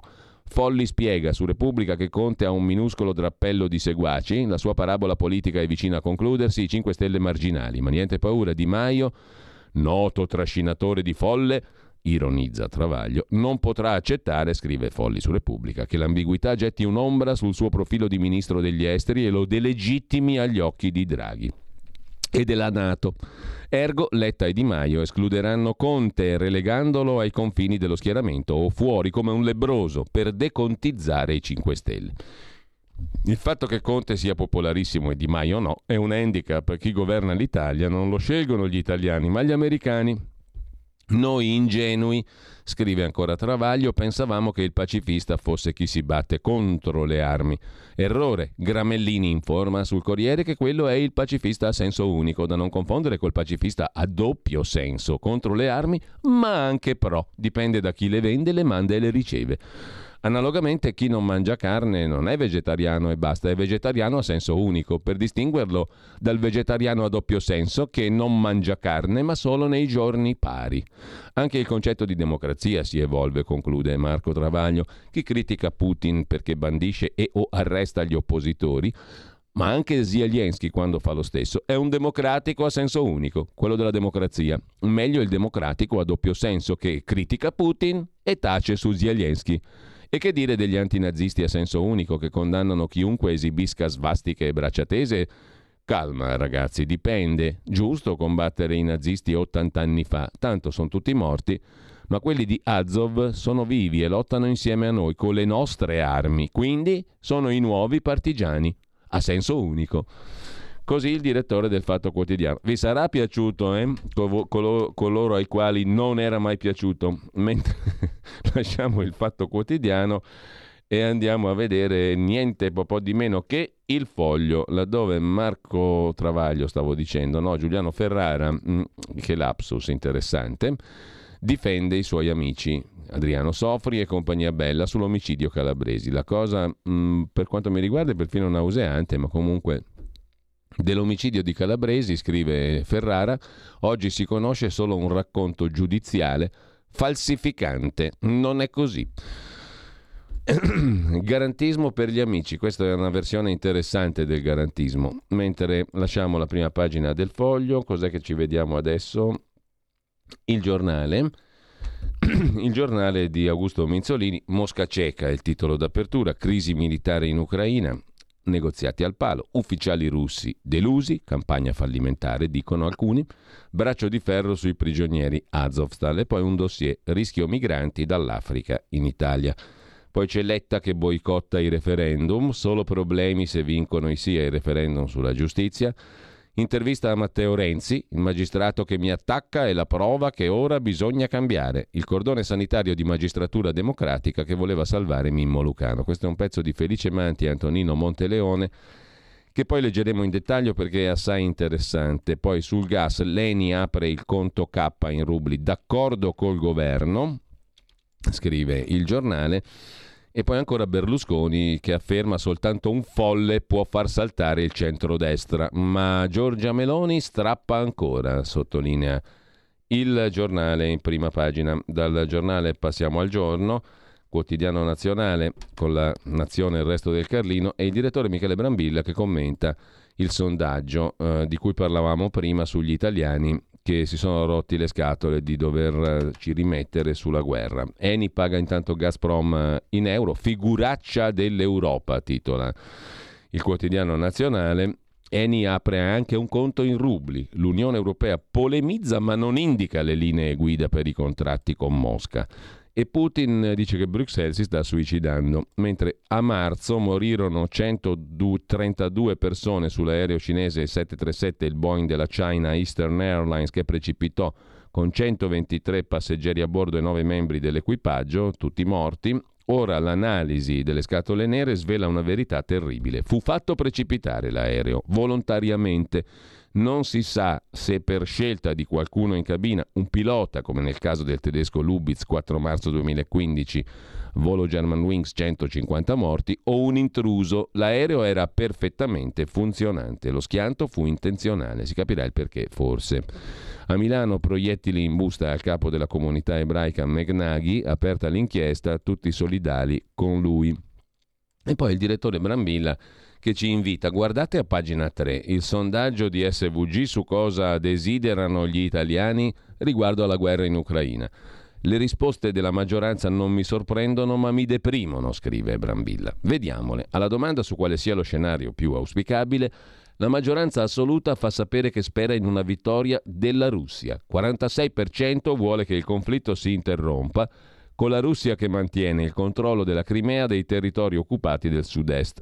Il sei per cento addirittura spera che Putin possa occupare tutta l'Ucraina. Il ventitré per cento, solo il ventitré per cento, auspica una controffensiva ucraina. Il venticinque per cento, per non sbagliare, non sa, non desidera, non spera, forse non si interessa. E sia mai che la Finlandia e la Svezia si mettano in testa di organizzare una difesa in vista di un attacco russo. La maggioranza, quarantacinque per cento, non vuole l'ingresso di Finlandia e Svezia nella NATO perché aumenta il rischio di conflitto con la Russia. Nobile anelito la pace, scrive il direttore Brambilla. Siamo tutti d'accordo, ma se si è disposti a darla vinta a chi la pace l'ha violata invadendo un paese sovrano, allora sorge il dubbio che il vero desiderio non sia la pace ma la pancia piena. Se la guerra finisce, finiscono anche le conseguenze economiche per noi e possiamo evitare di stringere la cinghia. Francia o Spagna, purché se magna, riassume Brambilla in prima pagina. Lasciamo anche Il Giorno. Sul Mattino di Napoli, in prima pagina, si affaccia anche una notizia che riguarda la cronaca nera. A Napoli accoltellato a scuola a tredici anni, il presidente della regione De Luca dice ci vuole più carcere per questi minorenni. cinquanta denunce al giorno a Napoli per violenza tra minori, mentre Il Messaggero, il quotidiano romano, si occupa di un altro caso di cronaca nera. È stata scoperta anche una camera della tortura a Roma, il clan di Roma Est albanesi tenuti, temuto dai boss. Scoperta la camera delle torture, crudeli capaci di impugnare la pistola e sparare al fratello prendendo la mira dal balcone di casa. Estorsioni e torture per debiti di droga a Roma. Quelli so brutti forti, compà, aveva sentenziato già nel duemilatredici il re del mondo di mezzo Massimo Carminati, il Cecato, parlando del gruppo di Daniele Carlo Mosti, arrestato ieri, insieme ad altre tredici persone. Mentre il fisco ci ripensa, la casa dello stupro si potrà rivendere. La vittima di stupro potrà vendere la casa, il fisco rinuncia ai rimborsi e la trentaseienne non dovrà restituire il bonus. Era una vicenda che era emersa qualche giorno fa. Dal Messaggero passiamo al Tempo di Roma. Il quotidiano romano degli Angelucci apre con la fumata nera ad Arcore, il futuro della coalizione.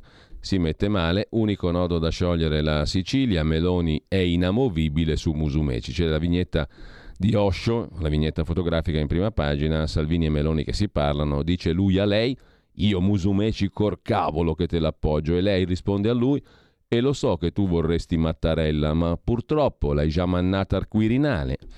E poi Conte sconfessa Grillo, ormai è tutti contro tutti nel Movimento cinque Stelle. Letta dice no ai cinque quesiti referendum sulla giustizia e spacca il P D.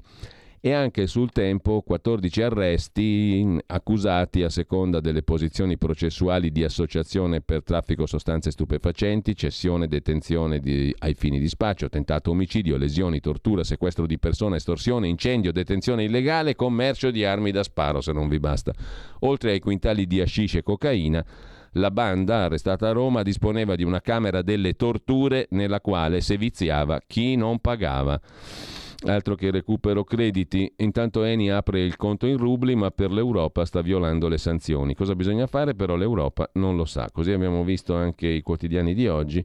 Andiamo in prima pagina su Italia Oggi. Appalti salvi, niente penali. Il lockdown cinese anti-Covid e la guerra in Ucraina devono essere considerate causa di forza maggiore, escluse quindi penali per i ritardi e risoluzioni per inadempimento. Il lockdown in Cina per il Covid e il conflitto Russia-Ucraina devono essere considerate cause di forza maggiore. Quindi sono escluse le penali per ritardi nell'esecuzione o risoluzione del contratto per inadempimento. Si tratta di eventi che non sono nella disponibilità dei fornitori, scrive l'Autorità Nazionale Anticorruzione. La valutazione è rimessa alle stazioni appaltanti, che però in futuro devono prevedere clausole apposite nei contratti. Questo riguarda coloro che eh, appunto mh, partecipano a gare e appalti. Mentre sempre dalla prima pagina di Italia Oggi parla Domenico Rossi, generale di corpo d'armata dell'esercito e già sottosegretario nei governi Renzi e Gentiloni. I negoziati sono lontani, dice il generale. Russia e Ucraina si sentono forti, non si fermano, la Russia nel tentativo di conquistare il Donbass e l'Ucraina nella resistenza. Entrambi puntano a sedersi al tavolo dalla parte del vincitore in pectore. Fin quando non si sarà sciolto questo nodo, parlare di negoziati è prematuro, dice il generale Rossi. Possibili garanti di una trattativa? Ad oggi Papa Francesco. Pensa un po', la Cina e l'Europa, o meglio l'Italia, la Francia e la Germania. Nel frattempo, nota in, nella rubrica Diritto Rovescio il corsivo di prima pagina il direttore Magnaschi, fra le varie dichiarazioni raccolte da Carlo Valentini oggi a pagina dieci su Italia Oggi, fra i big del P D che sono contro l'invio di armi all'Ucraina, C'è anche quella di Enrico Rossi, già presidente della Toscana, che dopo aver condannato l'invasione dell'Ucraina aggiunge: si è passati dal sostenere l'Ucraina contro l'invasione ad aiutarla per la vittoria finale, rifornendola di armi pesanti per colpire sul territorio russo. Questo vuol dire puntare a umiliare la Russia, allungando i tempi della guerra con morti e distruzioni. Insomma, l'ex presidente P D della Toscana la pensa come Berlusconi. Se si è contro l'invasione dell'Ucraina, come dice Rossi, nota l'Italia Oggi, si vuol costringere i russi ad uscire da questo paese indebitamente aggredito da loro. Ma se i russi vengono costretti a uscire dall'Ucraina, non ci sarebbe per loro un'umiliazione peggiore. Quindi chi non vuole umiliare i russi, che hanno deciso questa guerra, si batte perché l'Ucraina sia occupata, vinta e sottomessa. Tertium non datur, una terza soluzione non esiste. Del sondaggio abbiamo già detto, vi segnalo però, attenzione, perché c'è un altro nemico alle porte, nemico o amico, chi, chi lo sa, l'allarme per gli Unidentified Flying Objects, gli U F O. Da, dal Pentagono arriva l'allarme. È una minaccia alla sicurezza. No, non sono amici, sono nemici, pa, a quanto pare di capire. Scott Bray, ufficiale dell'intelligence, ha mostrato al Parlamento americano le immagini di un fenomeno aereo non identificato ai membri del Comitato parlamentare Servizi di Sicurezza. Pensate, l'ultimo rapporto dell'intelligence statunitense cita centoquarantaquattro avvistamenti tra il duemilaquattro e il duemilaventuno. Il nemico non è solo Putin, sono anche costoro, in non identificati, questi U F O che svolazzano da qualche parte. Lo dice l'America, gli Stati Uniti. Andiamo al giornale invece, dove ci sono due pezzi da sottolineare. Fausto Biloslavo sullo scambio di prigionieri per gli eroi di Azovstal, ma Mosca chiede anche la pena di morte, resa con un complicato scambio di prigionieri che potrebbe ancora riservare sorprese, e il no di Mosca. Non è detto che tutti i superstiti dell'acciaieria Azovstal siano convinti di cedere le armi, nonostante le parole del ministro della difesa ucraino, che ha detto adesso hanno un ordine: preservare le proprie vite. Vedremo cosa succederà a costoro.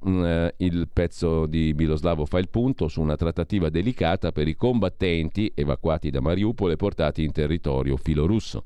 Il Parlamento, la Duma, lavora in Russia per inserire il battaglione Azov tra i gruppi terroristici, e oggi si vota una legge per applicare loro la pena di morte. Il pezzo di Gian Michalessin da Donetsk, i migliori eroi sono quelli morti, l'aforisma è cinico ma anche attuale, i duecentosessantaquattro sopravvissuti del reggimento Azov evacuati lunedì notte dall'acciaieria di Mariupol.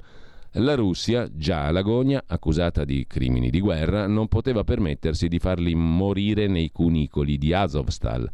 L'Ucraina ne avrebbe approfittato per trasformare il sepolcro nel simulacro di una inammissibile efferatezza. Volodymyr Zelensky e il suo governo non potevano esimersi dal negoziare la salvezza di quei militari diventati il simbolo della resistenza. Gli eroi servono vivi, ha detto Zelensky, ma molti hanno notato che la decisione ha richiesto due settimane di riflessioni. Dietro l'apparente entusiasmo di Kiev e la disponibilità esibita dalla Russia si nascondono molti ma, la gran parte dei quali pesano sulle spalle delle autorità di Donetsk. A loro tocca l'ingrato compito di accollarsi l'evacuazione, le cure e la custodia dei duecentosessantaquattro reduci dall'acciaieria. Compito assolto assai a malincuore per la gran parte dei cittadini di questa Repubblica. I militanti del reggimento Azov sono i principali responsabili della catena di violenze, uccisioni e discriminazioni etniche subite dalle popolazioni filorusse dopo il duemilaquattordici, e il reggimento Azov e i suoi militanti rappresentano l'icona di quel nazismo denunciato da Mosca. Una denuncia non è molto lontana dalla realtà. Nato nel duemilaquattordici come milizia di estrema destra, ricorda Michalessin, pronto ad accogliere, armare e addestrare i militanti ultranazionalisti provenienti dall'Ucraina e dall'estero, il reggimento Azov non ha mai fatto mistero della propria fede nazi. La sua insegna è una variazione della Volksangel, trappola per i lupi, la runa usata dai movimenti nazisti tedeschi prima dell'introduzione della svastica e adottata nella Seconda Guerra Mondiale dalle divisioni Waffen-S S presenti in Ucraina. Gran parte degli abitanti di Donetsk e Donbass sono dunque d'accordo col deputato russo Slutsk convinto che i soldati del battaglione Azov non meritano di vivere dopo i mostruosi crimini contro l'umanità subiti dai nostri prigionieri. E chi qui a Donetsk non pretende di passarli immediatamente per le armi vorrebbe almeno sottoporli a un processo per crimini di guerra. Posizione sostenuta a Mosca dal presidente della Duma, Volodin, secondo il quale i criminali nazisti non dovrebbero essere scambiati, ma processati. La decisione finale spetterà a Putin. Il presidente ha garantito che saranno trattati in linea con le leggi internazionali. Si è limitato a dire ieri il portavoce Peskov. La prospettiva di uno scambio con i prigionieri russi, probabilmente già deciso nelle trattative precedenti l'evacuazione, rischia però di delegittimare le autorità di Donetsk, costringendole a fare i conti col malcontento dei propri cittadini. Se da questa parte Donetsk subisce i contraccolpi politici, conseguenza delle scelte di Mosca, dall'altra neanche Zelensky guarda con entusiasmo al ritorno a casa di questi eroi. Il rientro degli uomini, diventati simbolo della resistenza dell'acciaieria, minaccia non solo di appannare la sua immagine di presidente coraggioso, ma anche di regalare linfa all'estrema destra, trasformandola nella forza politica più imbarazzante di un'Ucraina pronta a mettere piede in Europa e nella NATO, scrive. Come sempre in maniera molto precisa e interessante Gianmichele Sin sul giornale. Eroi impossibili anche per Domenico Quirico, quelli dell'Azov, i nazisti insomma, ucraini. Il battaglione asserragliato per ottantadue giorni è servito alla propaganda di russi e ucraini nazisti per Mosca, U- di russi e ucraini, chiedo scusa, nazisti per Mosca, quelli di Azov, ultimi difensori per Kiev, eroi impossibili. Mentre vi segnalo anche il pezzo sul giornale sulle parole che abbiamo citato prima dell'ex colonnello Mikhail Kodarionov durante un talk show del primo canale della tivù di Stato russa, qualcuno dirà vedi che non c'è la censura in Russia, nel quale ha profetizzato che per la Russia la situazione peggiorerà e ha incensato l'esercito ucraino ben addestrato, ben motivato. Apriamo gli occhi, ha detto il generale, ex colonnello anzi, siamo al fallimento russo, siamo isolati, la situazione peggiorerà. Sulla questione del gas russo e dell'E N I vi cito il pezzo di Francesca Basso da Bruxelles sul Corriere della Sera. La via delle sanzioni contro Mosca è molto tortuosa. Il sesto pacchetto, embargo sul petrolio russo, è ostaggio del no dell'Ungheria. La decisione di Mosca eh, di fornire gas ai paesi ostili solo dietro pagamento in rubli, attraverso l'apertura di due conti bancari a Gazprom Bank, uno in euro, uno in rubli, è per la Commissione un aggiramento delle sanzioni. Ma ieri l'italiana E N I ha reso noto di avere avviato proprio l'apertura di due conti, dicendo che la decisione è condivisa con le istituzioni italiane, cioè con Draghi e da lì in giù. Un portavoce della Commissione aveva detto che l'apertura di un conto in rubli va oltre le indicazioni che abbiamo dato agli Stati membri e che è il Paese membro che deve far rispettare le sanzioni, ha confermato. Il tutto dopo l'annuncio dell'E N I, la quale E N I ha reso noto di aver avviato in via cautelativa procedure per apertura presso Gazprom Bank di due conti denominati K, uno in euro, uno in rubli, indicati da Gazprom Export secondo una pretesa unilaterale di modifica dei contratti in coerenza con la nuova procedura, eccetera. E N I specifica di avere già da tempo rigettato le modifiche russe, pertanto l'apertura dei conti è su base temporanea.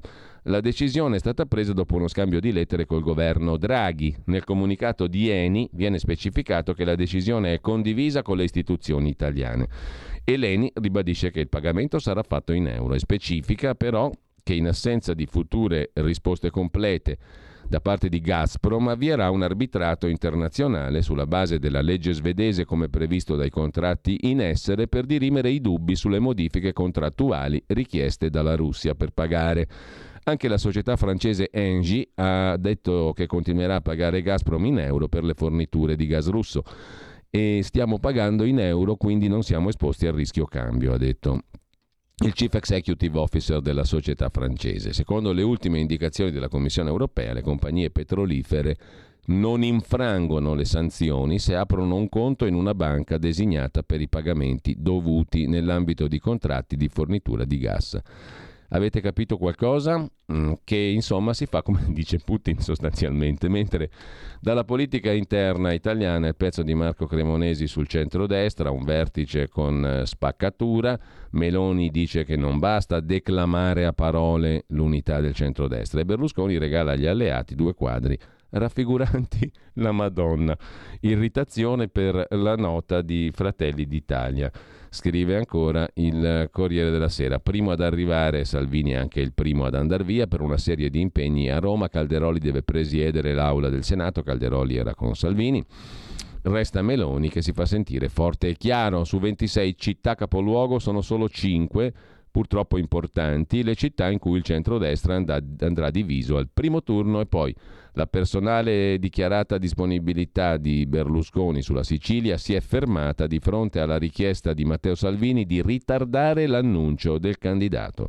Ha detto Giorgia Meloni, se è positiva la comune contrarietà alla legge proporzionale, restano fumose le regole di ingaggio sulle modalità con cui fornire liste e programmi comuni. Insomma, scordatevi di inchiodare Fratelli d'Italia alle formule del passato, dice Giorgia Meloni, che chiede un patto anti-inciucio, no esplicito ad alleanze con P D o cinque Stelle. Va detto che mentre i leader del centrodestra bisticciano, il P D torna alla carica proprio sul proporzionale. E con questo passiamo anche all'altro articolo di retroscena, lo stop di Giorgia Meloni che teme la trappola e voleva risposte su Musumeci. La Presidente di Fratelli d'Italia è convinta che vogliano imbrigliare la sua corsa. E poi c'è una lunga intervista sul Corriere di oggi alla Ministra per gli Affari Regionali di Forza Italia, Maria Stella Gelmini. Le ambiguità pro Putin in Forza Italia sono un danno per il Paese, non riconosco più lo spirito di Silvio, dice Gelmini. Mi spiace di non aver sentito da noi un sì forte all'adesione alla NATO di Svezia e Finlandia. Siamo tutti soldati di Berlusconi, ma c'è un tempo e un modo per fare le cose. C'è deficit di dibattito. Sempre in Forza Italia la nemica di Gelmini, ovvero la senatrice Licia Ronzulli, vicepresidente di Forza Italia al Senato, neocommissaria in Lombardia per il partito di Berlusconi, è intervistata invece da Repubblica e la neocoordinatrice lombarda. Solo uniti si può vincere. Una bella frase, ma non ci sarà la fusione Forza Italia-Lega. Divisioni dopo la mia nomina, elettorato in fuga, a chi ha timori rispondo che la linea non la darò io. Sulle armi invece il Movimento cinque Stelle, sottolinea Avvenire, chiede un voto sul governo, gelo di Palazzo Chigi perché non è previsto. È una drammatizzazione, commenta Avvenire, che non aiuta la rotta. Mentre in ufficio non si respirava, ci sono guerre e guerre. E qui torniamo al caso della giornalista del T G uno Dania Mondini. Non si respirava perché c'era purtroppo un collega che emetteva flatulenze a ripetizione, ma i capi mi dissero resta lì o non lavori più, dice la donna. Non è da, da ridere, caso flatulenze, scrive Repubblica, la denuncia alla procura della giornalista del T G uno Dania Mondini. Io e altri colleghi siamo stati costretti a cambiare stanza per il cattivo odore. E questo, questa persona affetta da flatulenzite acuta era anche un, un amico forse di qualche ndranghetista. Qui è venuto fuori sta roba qua. Abbiamo, abbiamo abbandonato la stanza occupata dal collega per il cattivo odore e ci siamo sistemati in quella riservata ai dirigenti della redazione. La protesta dei colleghi contro il giornalista del T G uno accusato di emettere flatulenze in redazione. La contestazione ha coinvolto non solo Dania Mondini, ma anche i cronisti Giuseppe Malara e Marco Valerio Loprete. Questo è ciò che racconta la cronista stessa in un passaggio della denuncia che fu depositata in tribunale nel lontano ventitré novembre del duemiladiciotto. Pensate quante flatulenze si sono accumulate in quattro anni. Almeno dalla denuncia in avanti, per non parlare del prima. Il mezzobusto del principale T G della RAI, Mondini, si affida al criminologo Claudio Loidice per ripercorrere la persecuzione che ritiene di aver subito dai suoi superiori Filippo Gaudenzi, Andrea Montanari, Piero Damosso, e lunga la lista, Costanza Crescimbeni e Marco Betello. La Mondini sostiene di essere stata demansionata e quindi costretta a condividere una stanza con un redattore che aveva problemi di igiene personale, oltre alle flatulenze. Molestava le donne e avrebbe avuto rapporti con un 'ndranghettista, il boss Paolo Romeo. Ce l'aveva tutte questo qua.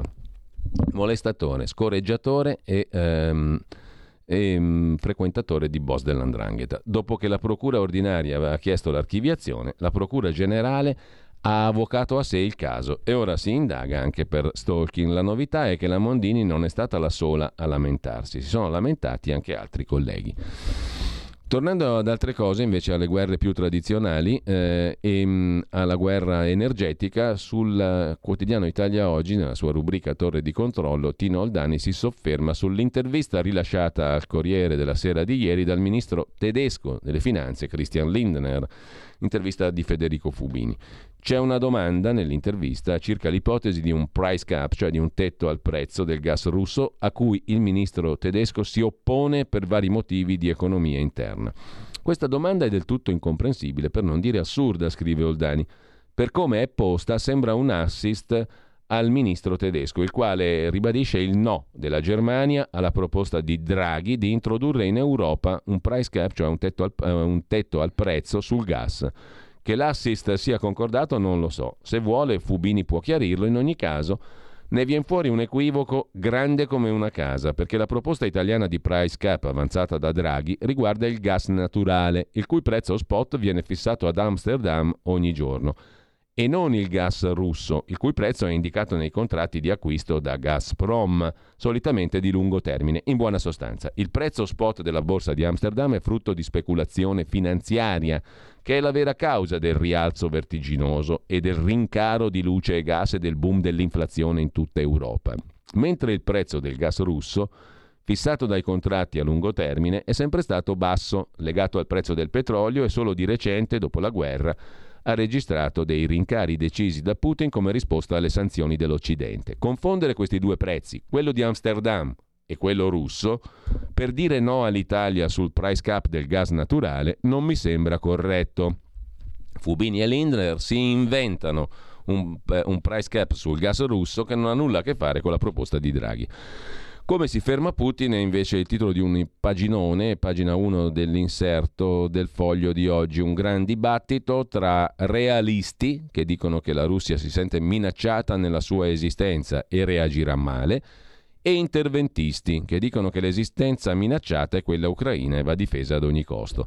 Il Foglio pubblica i discorsi del dibattito a Toronto al Monk Debate di alcuni esperti e analisti.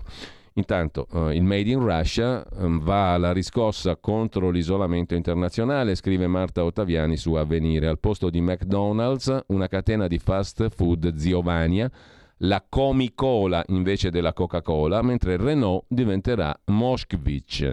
Dagli alimentari all'automotive, Mosca si prepara a rispondere alla fuga dei marchi stranieri con il Made in Russia e alternative destinate al mercato interno per non far sentire troppo ai russi la mancanza delle decine di marchi che il Cremlino ha fatto scappare dalla Russia. Intanto 'Ndrangheta, tornando invece al Made in Italy, dal Made in Russia al Made in Italy, 'Ndrangheta commissariato un colosso della logistica tedesca, in questo caso Schenker. La filiale italiana della D B Schenker è stata messa in amministrazione giudiziaria. Il boss Bevilacqua sarebbe riuscito a piazzare la società della moglie, Fiuto Autotrasporti, acquisendo subappalti per due milioni di euro negli ultimi cinque anni. Subappalti eh, collegati a una a subappalti che sono finiti a una società collegata al boss dell'Ndrangheta Nicola Bevilacqua. Così la Schenker italiana S P A è stata messa in amministrazione giudiziaria per nove mesi. Si tratta di un'azienda internazionale controllata dal governo tedesco, è un gigante della logistica industriale integrata, movimenta merci in tutto il mondo, tir treni, navi, aerei, fatturato annuo sedici miliardi di euro, settantaquattromila dipendenti, duemilacento filiali in tutto il mondo. La sezione misure di prevenzione Tribunale di Milano, dopo gli accertamenti effettuati dagli inquirenti, ha disposto la temporanea amministrazione giudiziaria, che non significa commissariamento né ha rilievo repressivo o penale. Il giudice ha indicato una persona che avrà il compito di controllare l'attività della divisione Schenker con sede in Italia e base a Peschiera Borromeo, Milano, per consentirne una restituzione al mercato dopo averla depurata da eventuali contaminazioni illecite. La società e i manager infatti non risultano indagati. Schenker Italia conta millequattrocento dipendenti, settecento milioni di fatturato all'anno. E mh, cambiando argomento, ma non troppo, c'è sul Corriere della Sera, anzi non cambiandolo per niente, c'è l'intervista al cronista casertano Enzo Palmesano, sessantaquattro anni, giornalista, iscritto all'Ordine della Campania, è di Pignataro Maggiore, comune del Casertano, dominato dai camorristi legati ai corleonesi. Fu allontanato dal quotidiano locale, Corriere di Caserta, oggi Cronache di Caserta, per le pressioni del boss camorrista Vincenzo Lubrano. La vicenda finì in un'inchiesta dei P M della D D A di Napoli, la cosiddetta operazione Caleno. Giornalista licenziato dai boss, contro i clan distribuisco volantini, racconta il cronista casertano al Corriere di oggi. Minacciano me e la mia famiglia, mi hanno creato il vuoto intorno, tutte le mattine mi vesto bene anche per stare in giardino coi gatti, se quel giorno dovessero ammazzarmi devono trovarmi in perfetto ordine. Gli devi dire che non nomina più Alello Lubrano, che lo lasciasse stare in grazia di Dio, dice il boss Vincenzo Lubrano, intercettato in merito al figlio, Lello, ucciso dai casalesi. Pignataro Maggiore, Caserta duemilatré. Lubrano parla di Vincenzo Palmesano, giornalista. Nello specifico il boss chiede al nipote di intercedere col direttore del giornale perché Palmisano non scriva più. Da allora Vincenzo Palmesano non scrive su nessuna testata e del suo caso hanno parlato solo Roberto Saviano e Nadia Toffa, scrive Repubblica. Da Repubblica poi c'è un'altra intervista, cioè il, il Corriere, chiedo scusa, sul Corriere l'intervista al giornalista casertano, su Repubblica invece c'è l'intervista al pentito Santino Di Matteo, il primo pentito che ha svelato i segreti della strage di Falcone e la sua scorta un anno e mezzo dopo l'attentato. Le riunioni a casa mia, le prove a Capaci. Così fu pianificata la morte di Falcone. Messina Denaro dalla latitanza penso che muova insospettabili. Cercate i maxi tesori di Provenzano e di Madonia. Così su Repubblica oggi. Dal Corriere invece, altro caso di criminalità di tipo diverso, piccole tangenti in Brianza, ma una rete per un imprenditore con funzionari asserviti. Mazzette a dipendenti comunali per ottenere appalti pubblici, cinque arresti per corrompere, bastavano poche migliaia di euro, vino, servizi di giardinaggio. Quel regalino di Natale che Francesco Tallarita, imprenditore, sarebbe stato solito fare a funzionari pubblici per garantirsi appalti e contratti per la manutenzione del verde pubblico, era gradito a molti ma non a tutti. Qualcuno, la bustarella da mille euro in una confezione di vino, l'ha restituita all'impresario, cinquantenne, titolare della società T F di Verano Brianza, e poi è andato in procura a denunciare. Il gesto è quello di un geometra del settore tecnico della pubblica amministrazione di Macherio, che ha portato la Guardia di Finanza a scoprire episodi di corruzione con al centro l'imprenditore Tallarita e una serie di dipendenti in servizio nei comuni di Biassono e Desio, in Brianza, di Pessano con Bornago, alla provincia di Monza e Brianza, e a Brianzacque, l'azienda pubblica che gestisce il servizio idrico. Vedremo. A Milano invece, dammi venti euro, questo rifiuta, viene accoltellato, è grave un sedicenne, un coetaneo, l'accoltellatore è in fuga. L'aggressione nel parco di Santa Giulia, al terco botte due fendenti, il tizio è ricercato dalla polizia. Mi dai venti euro? No. Lotta a mani nude, coltello che spunta all'improvviso, coltellino scrive il giorno, due fendenti allo stomaco e al petto, perforato un polmone, un ragazzino italiano, sedicenne, finito al policlinico, codice rosso, condizioni gravi, non in pericolo di vita. Colpi sferrati da un altro giovanissimo, i poliziotti hanno iniziato a setacciare la zona. Dovrebbe trattarsi di un altro minorenne, potrebbe avere le ore contate, scrive Il Giorno. Eh, il pezzo da non perdere oggi è quello di Felice Manti e Antonino Monteleone, a pagina sedici del giornale, il cordone sanitario dei pubblici ministeri che voleva scagionare Mimmo Lucano. Nei brogliacci della Guardia di Finanza rimasti inediti, il ruolo della giudice Tarzia, giudice di magistratura democratica, amica dell'imputato Mimmo Lucano, che dovrà decidere in secondo grado nel giudizio di appello. Cose dell'altro mondo, apparentemente. Magistratura democratica voleva stringere, per usare un'espressione cara a Anello Rossi, che ne è l'ideologo, un cordone sanitario intorno al sindaco di Riace, Mimmo Lucano. È lo spaccato che emerge dalle intercettazioni allegate alla condanna dell'ex sindaco per gestione allegra dei quattrini sull'immigrazione, Le intercettazioni tra Lucano Ucurdu, come veniva ribattezzato, e Emilio Sirianni, magistrato del lavoro catanzarese di Magistratura Democratica, amico di Lucano. Una parte di queste carte è stata rivelata da Luca Palamara nel libro Lobby e logge, una buona parte è rimasta nel cassetto e il giornale l'ha trovata. Ho parlato con Roberto Lucisano, il quale mi dice che la procura di Locri sta indagando, ma che su questo Magistratura Democratica farà una crociata, dice il magistrato Sirianni al politico Mimmo Lucano. Il C S M lo bacchetterà perché parlava con un indagato, ma nulla più. Di Magistratura Democratica è anche Olga Tarzia, presidente seconda sezione Corte d'Appello di Reggio Calabria, dove è stato incardinato a tempo di record il giudizio d'appello per Mimmo Lucano.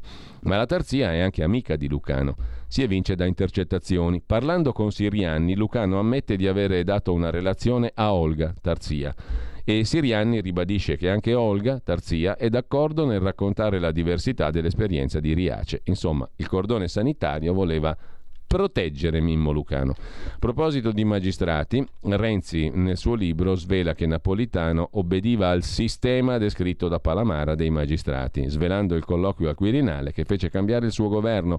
Il capo dello Stato mi disse: io Gratteri non lo firmo. Questo lo sapevamo già, lo ribadisce Renzi.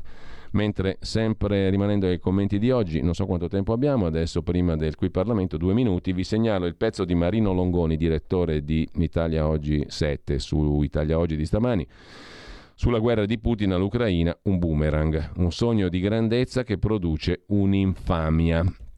La guerra scatenata contro l'Ucraina sta rivelando aspetti paradossali, a cominciare dagli inizi, quando sembrava sicuro che gli aggrediti sarebbero stati stritolati in tre giorni. Lo stesso Zelensky, in un drammatico video, disse che quella sarebbe stata forse l'ultima volta in cui l'avremmo visto vivo. Dopo quasi tre mesi, invece, è ancora lì.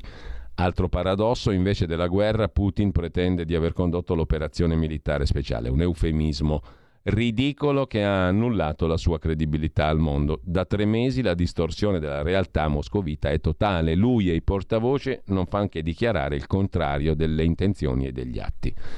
Pretendono di trascinare l'opinione pubblica in un universo parallelo dove il bianco è nero. Grottesco e miserabile. La cosa più assurda è che non mancano i sostenitori di questi artifici anche in Italia, qualcuno perché foraggiato da Mosca, la maggior parte per incancrenito odio anti-americano. Altro paradosso, scrive Longoni, l'accerchiamento operato dalla NATO, secondo i russofili, giustificherebbe l'invasione, la trasformerebbe in difesa. Se non che, tra l'orso russo, ora l'orso russo si trova ancora più accerchiato perché altri paesi hanno chiesto e chiederanno l'adesione alla NATO. Infine i russi hanno promesso di trucidare i nazisti del battaglione Azov che hanno stupito per la loro resistenza. Il loro martirio li sta facendo diventare un mito, non solo in Ucraina, ma per tutti coloro che credono in alcuni valori, patria, sacrificio, eccetera. Il paradosso dei paradossi è che Putin, per inseguire il sogno di grandezza, sta trasformando il suo paese in un'infamia. Vi segnalo anche il pezzo di Luigi Curini, perché adesso i ricchi votano a sinistra e i poveri a destra, un'indagine del Bureau of Economic Research. Sulla questione spiagge, la questione torna rovente, scrive Avvenire, dopo l'incontro fra Draghi e Salvini, ora è Forza Italia a impuntarsi, no a un semplice maquillage del testo, ultima mediazione del governo, indennizi più alti per chi perde la concessione. E ci fermiamo qua. Tra poco, dopo il Qui Parlamento, Carlo Cambi, che ha fatto anche un articolo oggi su Panorama su Monte Paschi Siena. È andata a finir male, ci abbiamo perso un sacco di soldi. Qui Parlamento. Grazie Presidente, onorevoli colleghi. Ci troviamo qui oggi a discutere un provvedimento che modifica i termini per la presentazione al Parlamento della NADEF. Come è noto, nel corso degli ultimi anni il Parlamento ha subito una progressiva riduzione delle tempistiche per l'esame parlamentare delle leggi di bilancio. Di recente tale processo ha raggiunto il proprio culmine. Se pensi agli ultimi due anni, quanto il ramo del Parlamento che aveva discusso il provvedimento in seconda lettura, in un caso il Senato, nell'altro la Camera, non aveva portato alcuna modifica al testo approvato dall'altra Camera, al fine di consentirne l'approvazione entro la fine dell'anno finanziario, evitando in tal modo la conseguente necessità di giungere all'esercizio provvisorio. Parliamo del principale documento di politica economica e di bilancio dello Stato, ancor più importante se consideriamo il periodo storico che abbiamo attraversato e che ancora oggi stiamo attraversando. Sicuramente l'arrivo della pandemia ha avuto pesanti conseguenze sul piano dell'economia globale, oltre che dal punto di vista sanitario e sociale. Da ultimo si è poi aggiunto il recente scoppio del conflitto russo-ucraino che, oltre a determinare uno scenario di crisi geopolitica internazionale, ha portato all'aumento dei costi dell'energia e delle materie prime e messo in crisi la catena degli approvvigionamenti, con gravi ripercussioni anche per le famiglie e le imprese del nostro Paese. Proprio per questo motivo l'intervento della politica ha assunto un ruolo sempre più determinante e fondamentale per la tutela delle esigenze dei cittadini, che tutti noi in quest'Aula abbiamo l'onere e l'onore di rappresentare. Pertanto non possiamo permetterci di comprimere l'esame parlamentare di provvedimenti su cui sono basate le più importanti scelte di politica economica per il futuro del nostro Paese. A questo proposito devo dire che tale proposta di legge ha trovato un'ampia convergenza politica, anche da parte del nostro gruppo, proprio con l'obiettivo di consentire l'applicazione delle disposizioni in esse contenute già a partire dalla prossima sessione di bilancio. Ricordo che il provvedimento che oggi esaminiamo fissa il venticinque settembre il termine per la presentazione della NADEF, potendosi ritenere che a tale data siano sufficientemente consolidati i dati macroeconomici e di finanza pubblica forniti dall'Istat. In secondo luogo, anche in considerazione del suddetto termine del venticinque settembre, il termine per la presentazione del disegno di legge di bilancio dello Stato viene anticipato al quindici ottobre, una data che appare da un lato coerente con il termine previsto dall'articolo sei del regolamento comunitario, dall'altro rispondente all'esigenza di garantire un tempo adeguato per l'esame parlamentare del disegno di legge di bilancio dello Stato, tenuto conto del tempo necessario per lo svolgimento dell'attività conoscitiva dinanzi alle commissioni bilancio dei due rami del Parlamento in sede congiunta. Inoltre, allo scopo di assicurare il necessario coinvolgimento delle Camere, la proposta di legge prevede che in caso di mancata presentazione del disegno di legge di bilancio dello Stato entro il termine del diciotto ottobre, il Presidente del Consiglio dei Ministri riferisca tempestivamente all'Assemblea di ciascun ramo del Parlamento delle cause che hanno determinato il mancato rispetto del termine medesimo, fornendo al riguardo adeguate informazioni. Signor Presidente, la problematica, lo sappiamo, l'abbiamo sentita anche dai nostri colleghi, è molto, è molto nota, e negli ultimi anni si è, se si può dire così, aggravata. Sappiamo bene, e l'abbiamo detto precedentemente, che la legge di bilancio è senz'altro il documento più importante di questo Parlamento. Il Parlamento che deve ottenere e riottenere una centralità, una centralità che è rappresentata dall'esigenza che i cittadini ci hanno votato e che vogliono qui essere rappresentati in maniera degna. È giusto quindi che il Governo rispetti la volontà e le prerogative del Parlamento. È giusto che il Governo rispetti le tempistiche del Parlamento, è giusto che il Governo rispetti anche il lavoro delle commissioni. Qui devo ringraziare il Presidente della Commissione Bilancio, onorevole Melilli, per questa proposta di legge e tutti i capigruppo, compreso ovviamente Massimo Bitonci, che hanno collaborato e approvato questa, questo progetto di legge. E quindi è giusto che noi parlamentari abbiamo il tempo necessario, sia alla Camera che al Senato, per ottenere una legge di bilancio rispondente alle esigenze dei cittadini. Perché se è vero come è vero che siamo sempre in urgenza, perché la pandemia prima, la guerra poi, le problematiche delle materie prime ora hanno compresso oppure hanno dato una scusa per comprimere i tempi di lavoro parlamentari, bisogna però che questa tendenza sia chiaramente radicalmente modificata. È un segnale governo? Sì, è un segnale governo.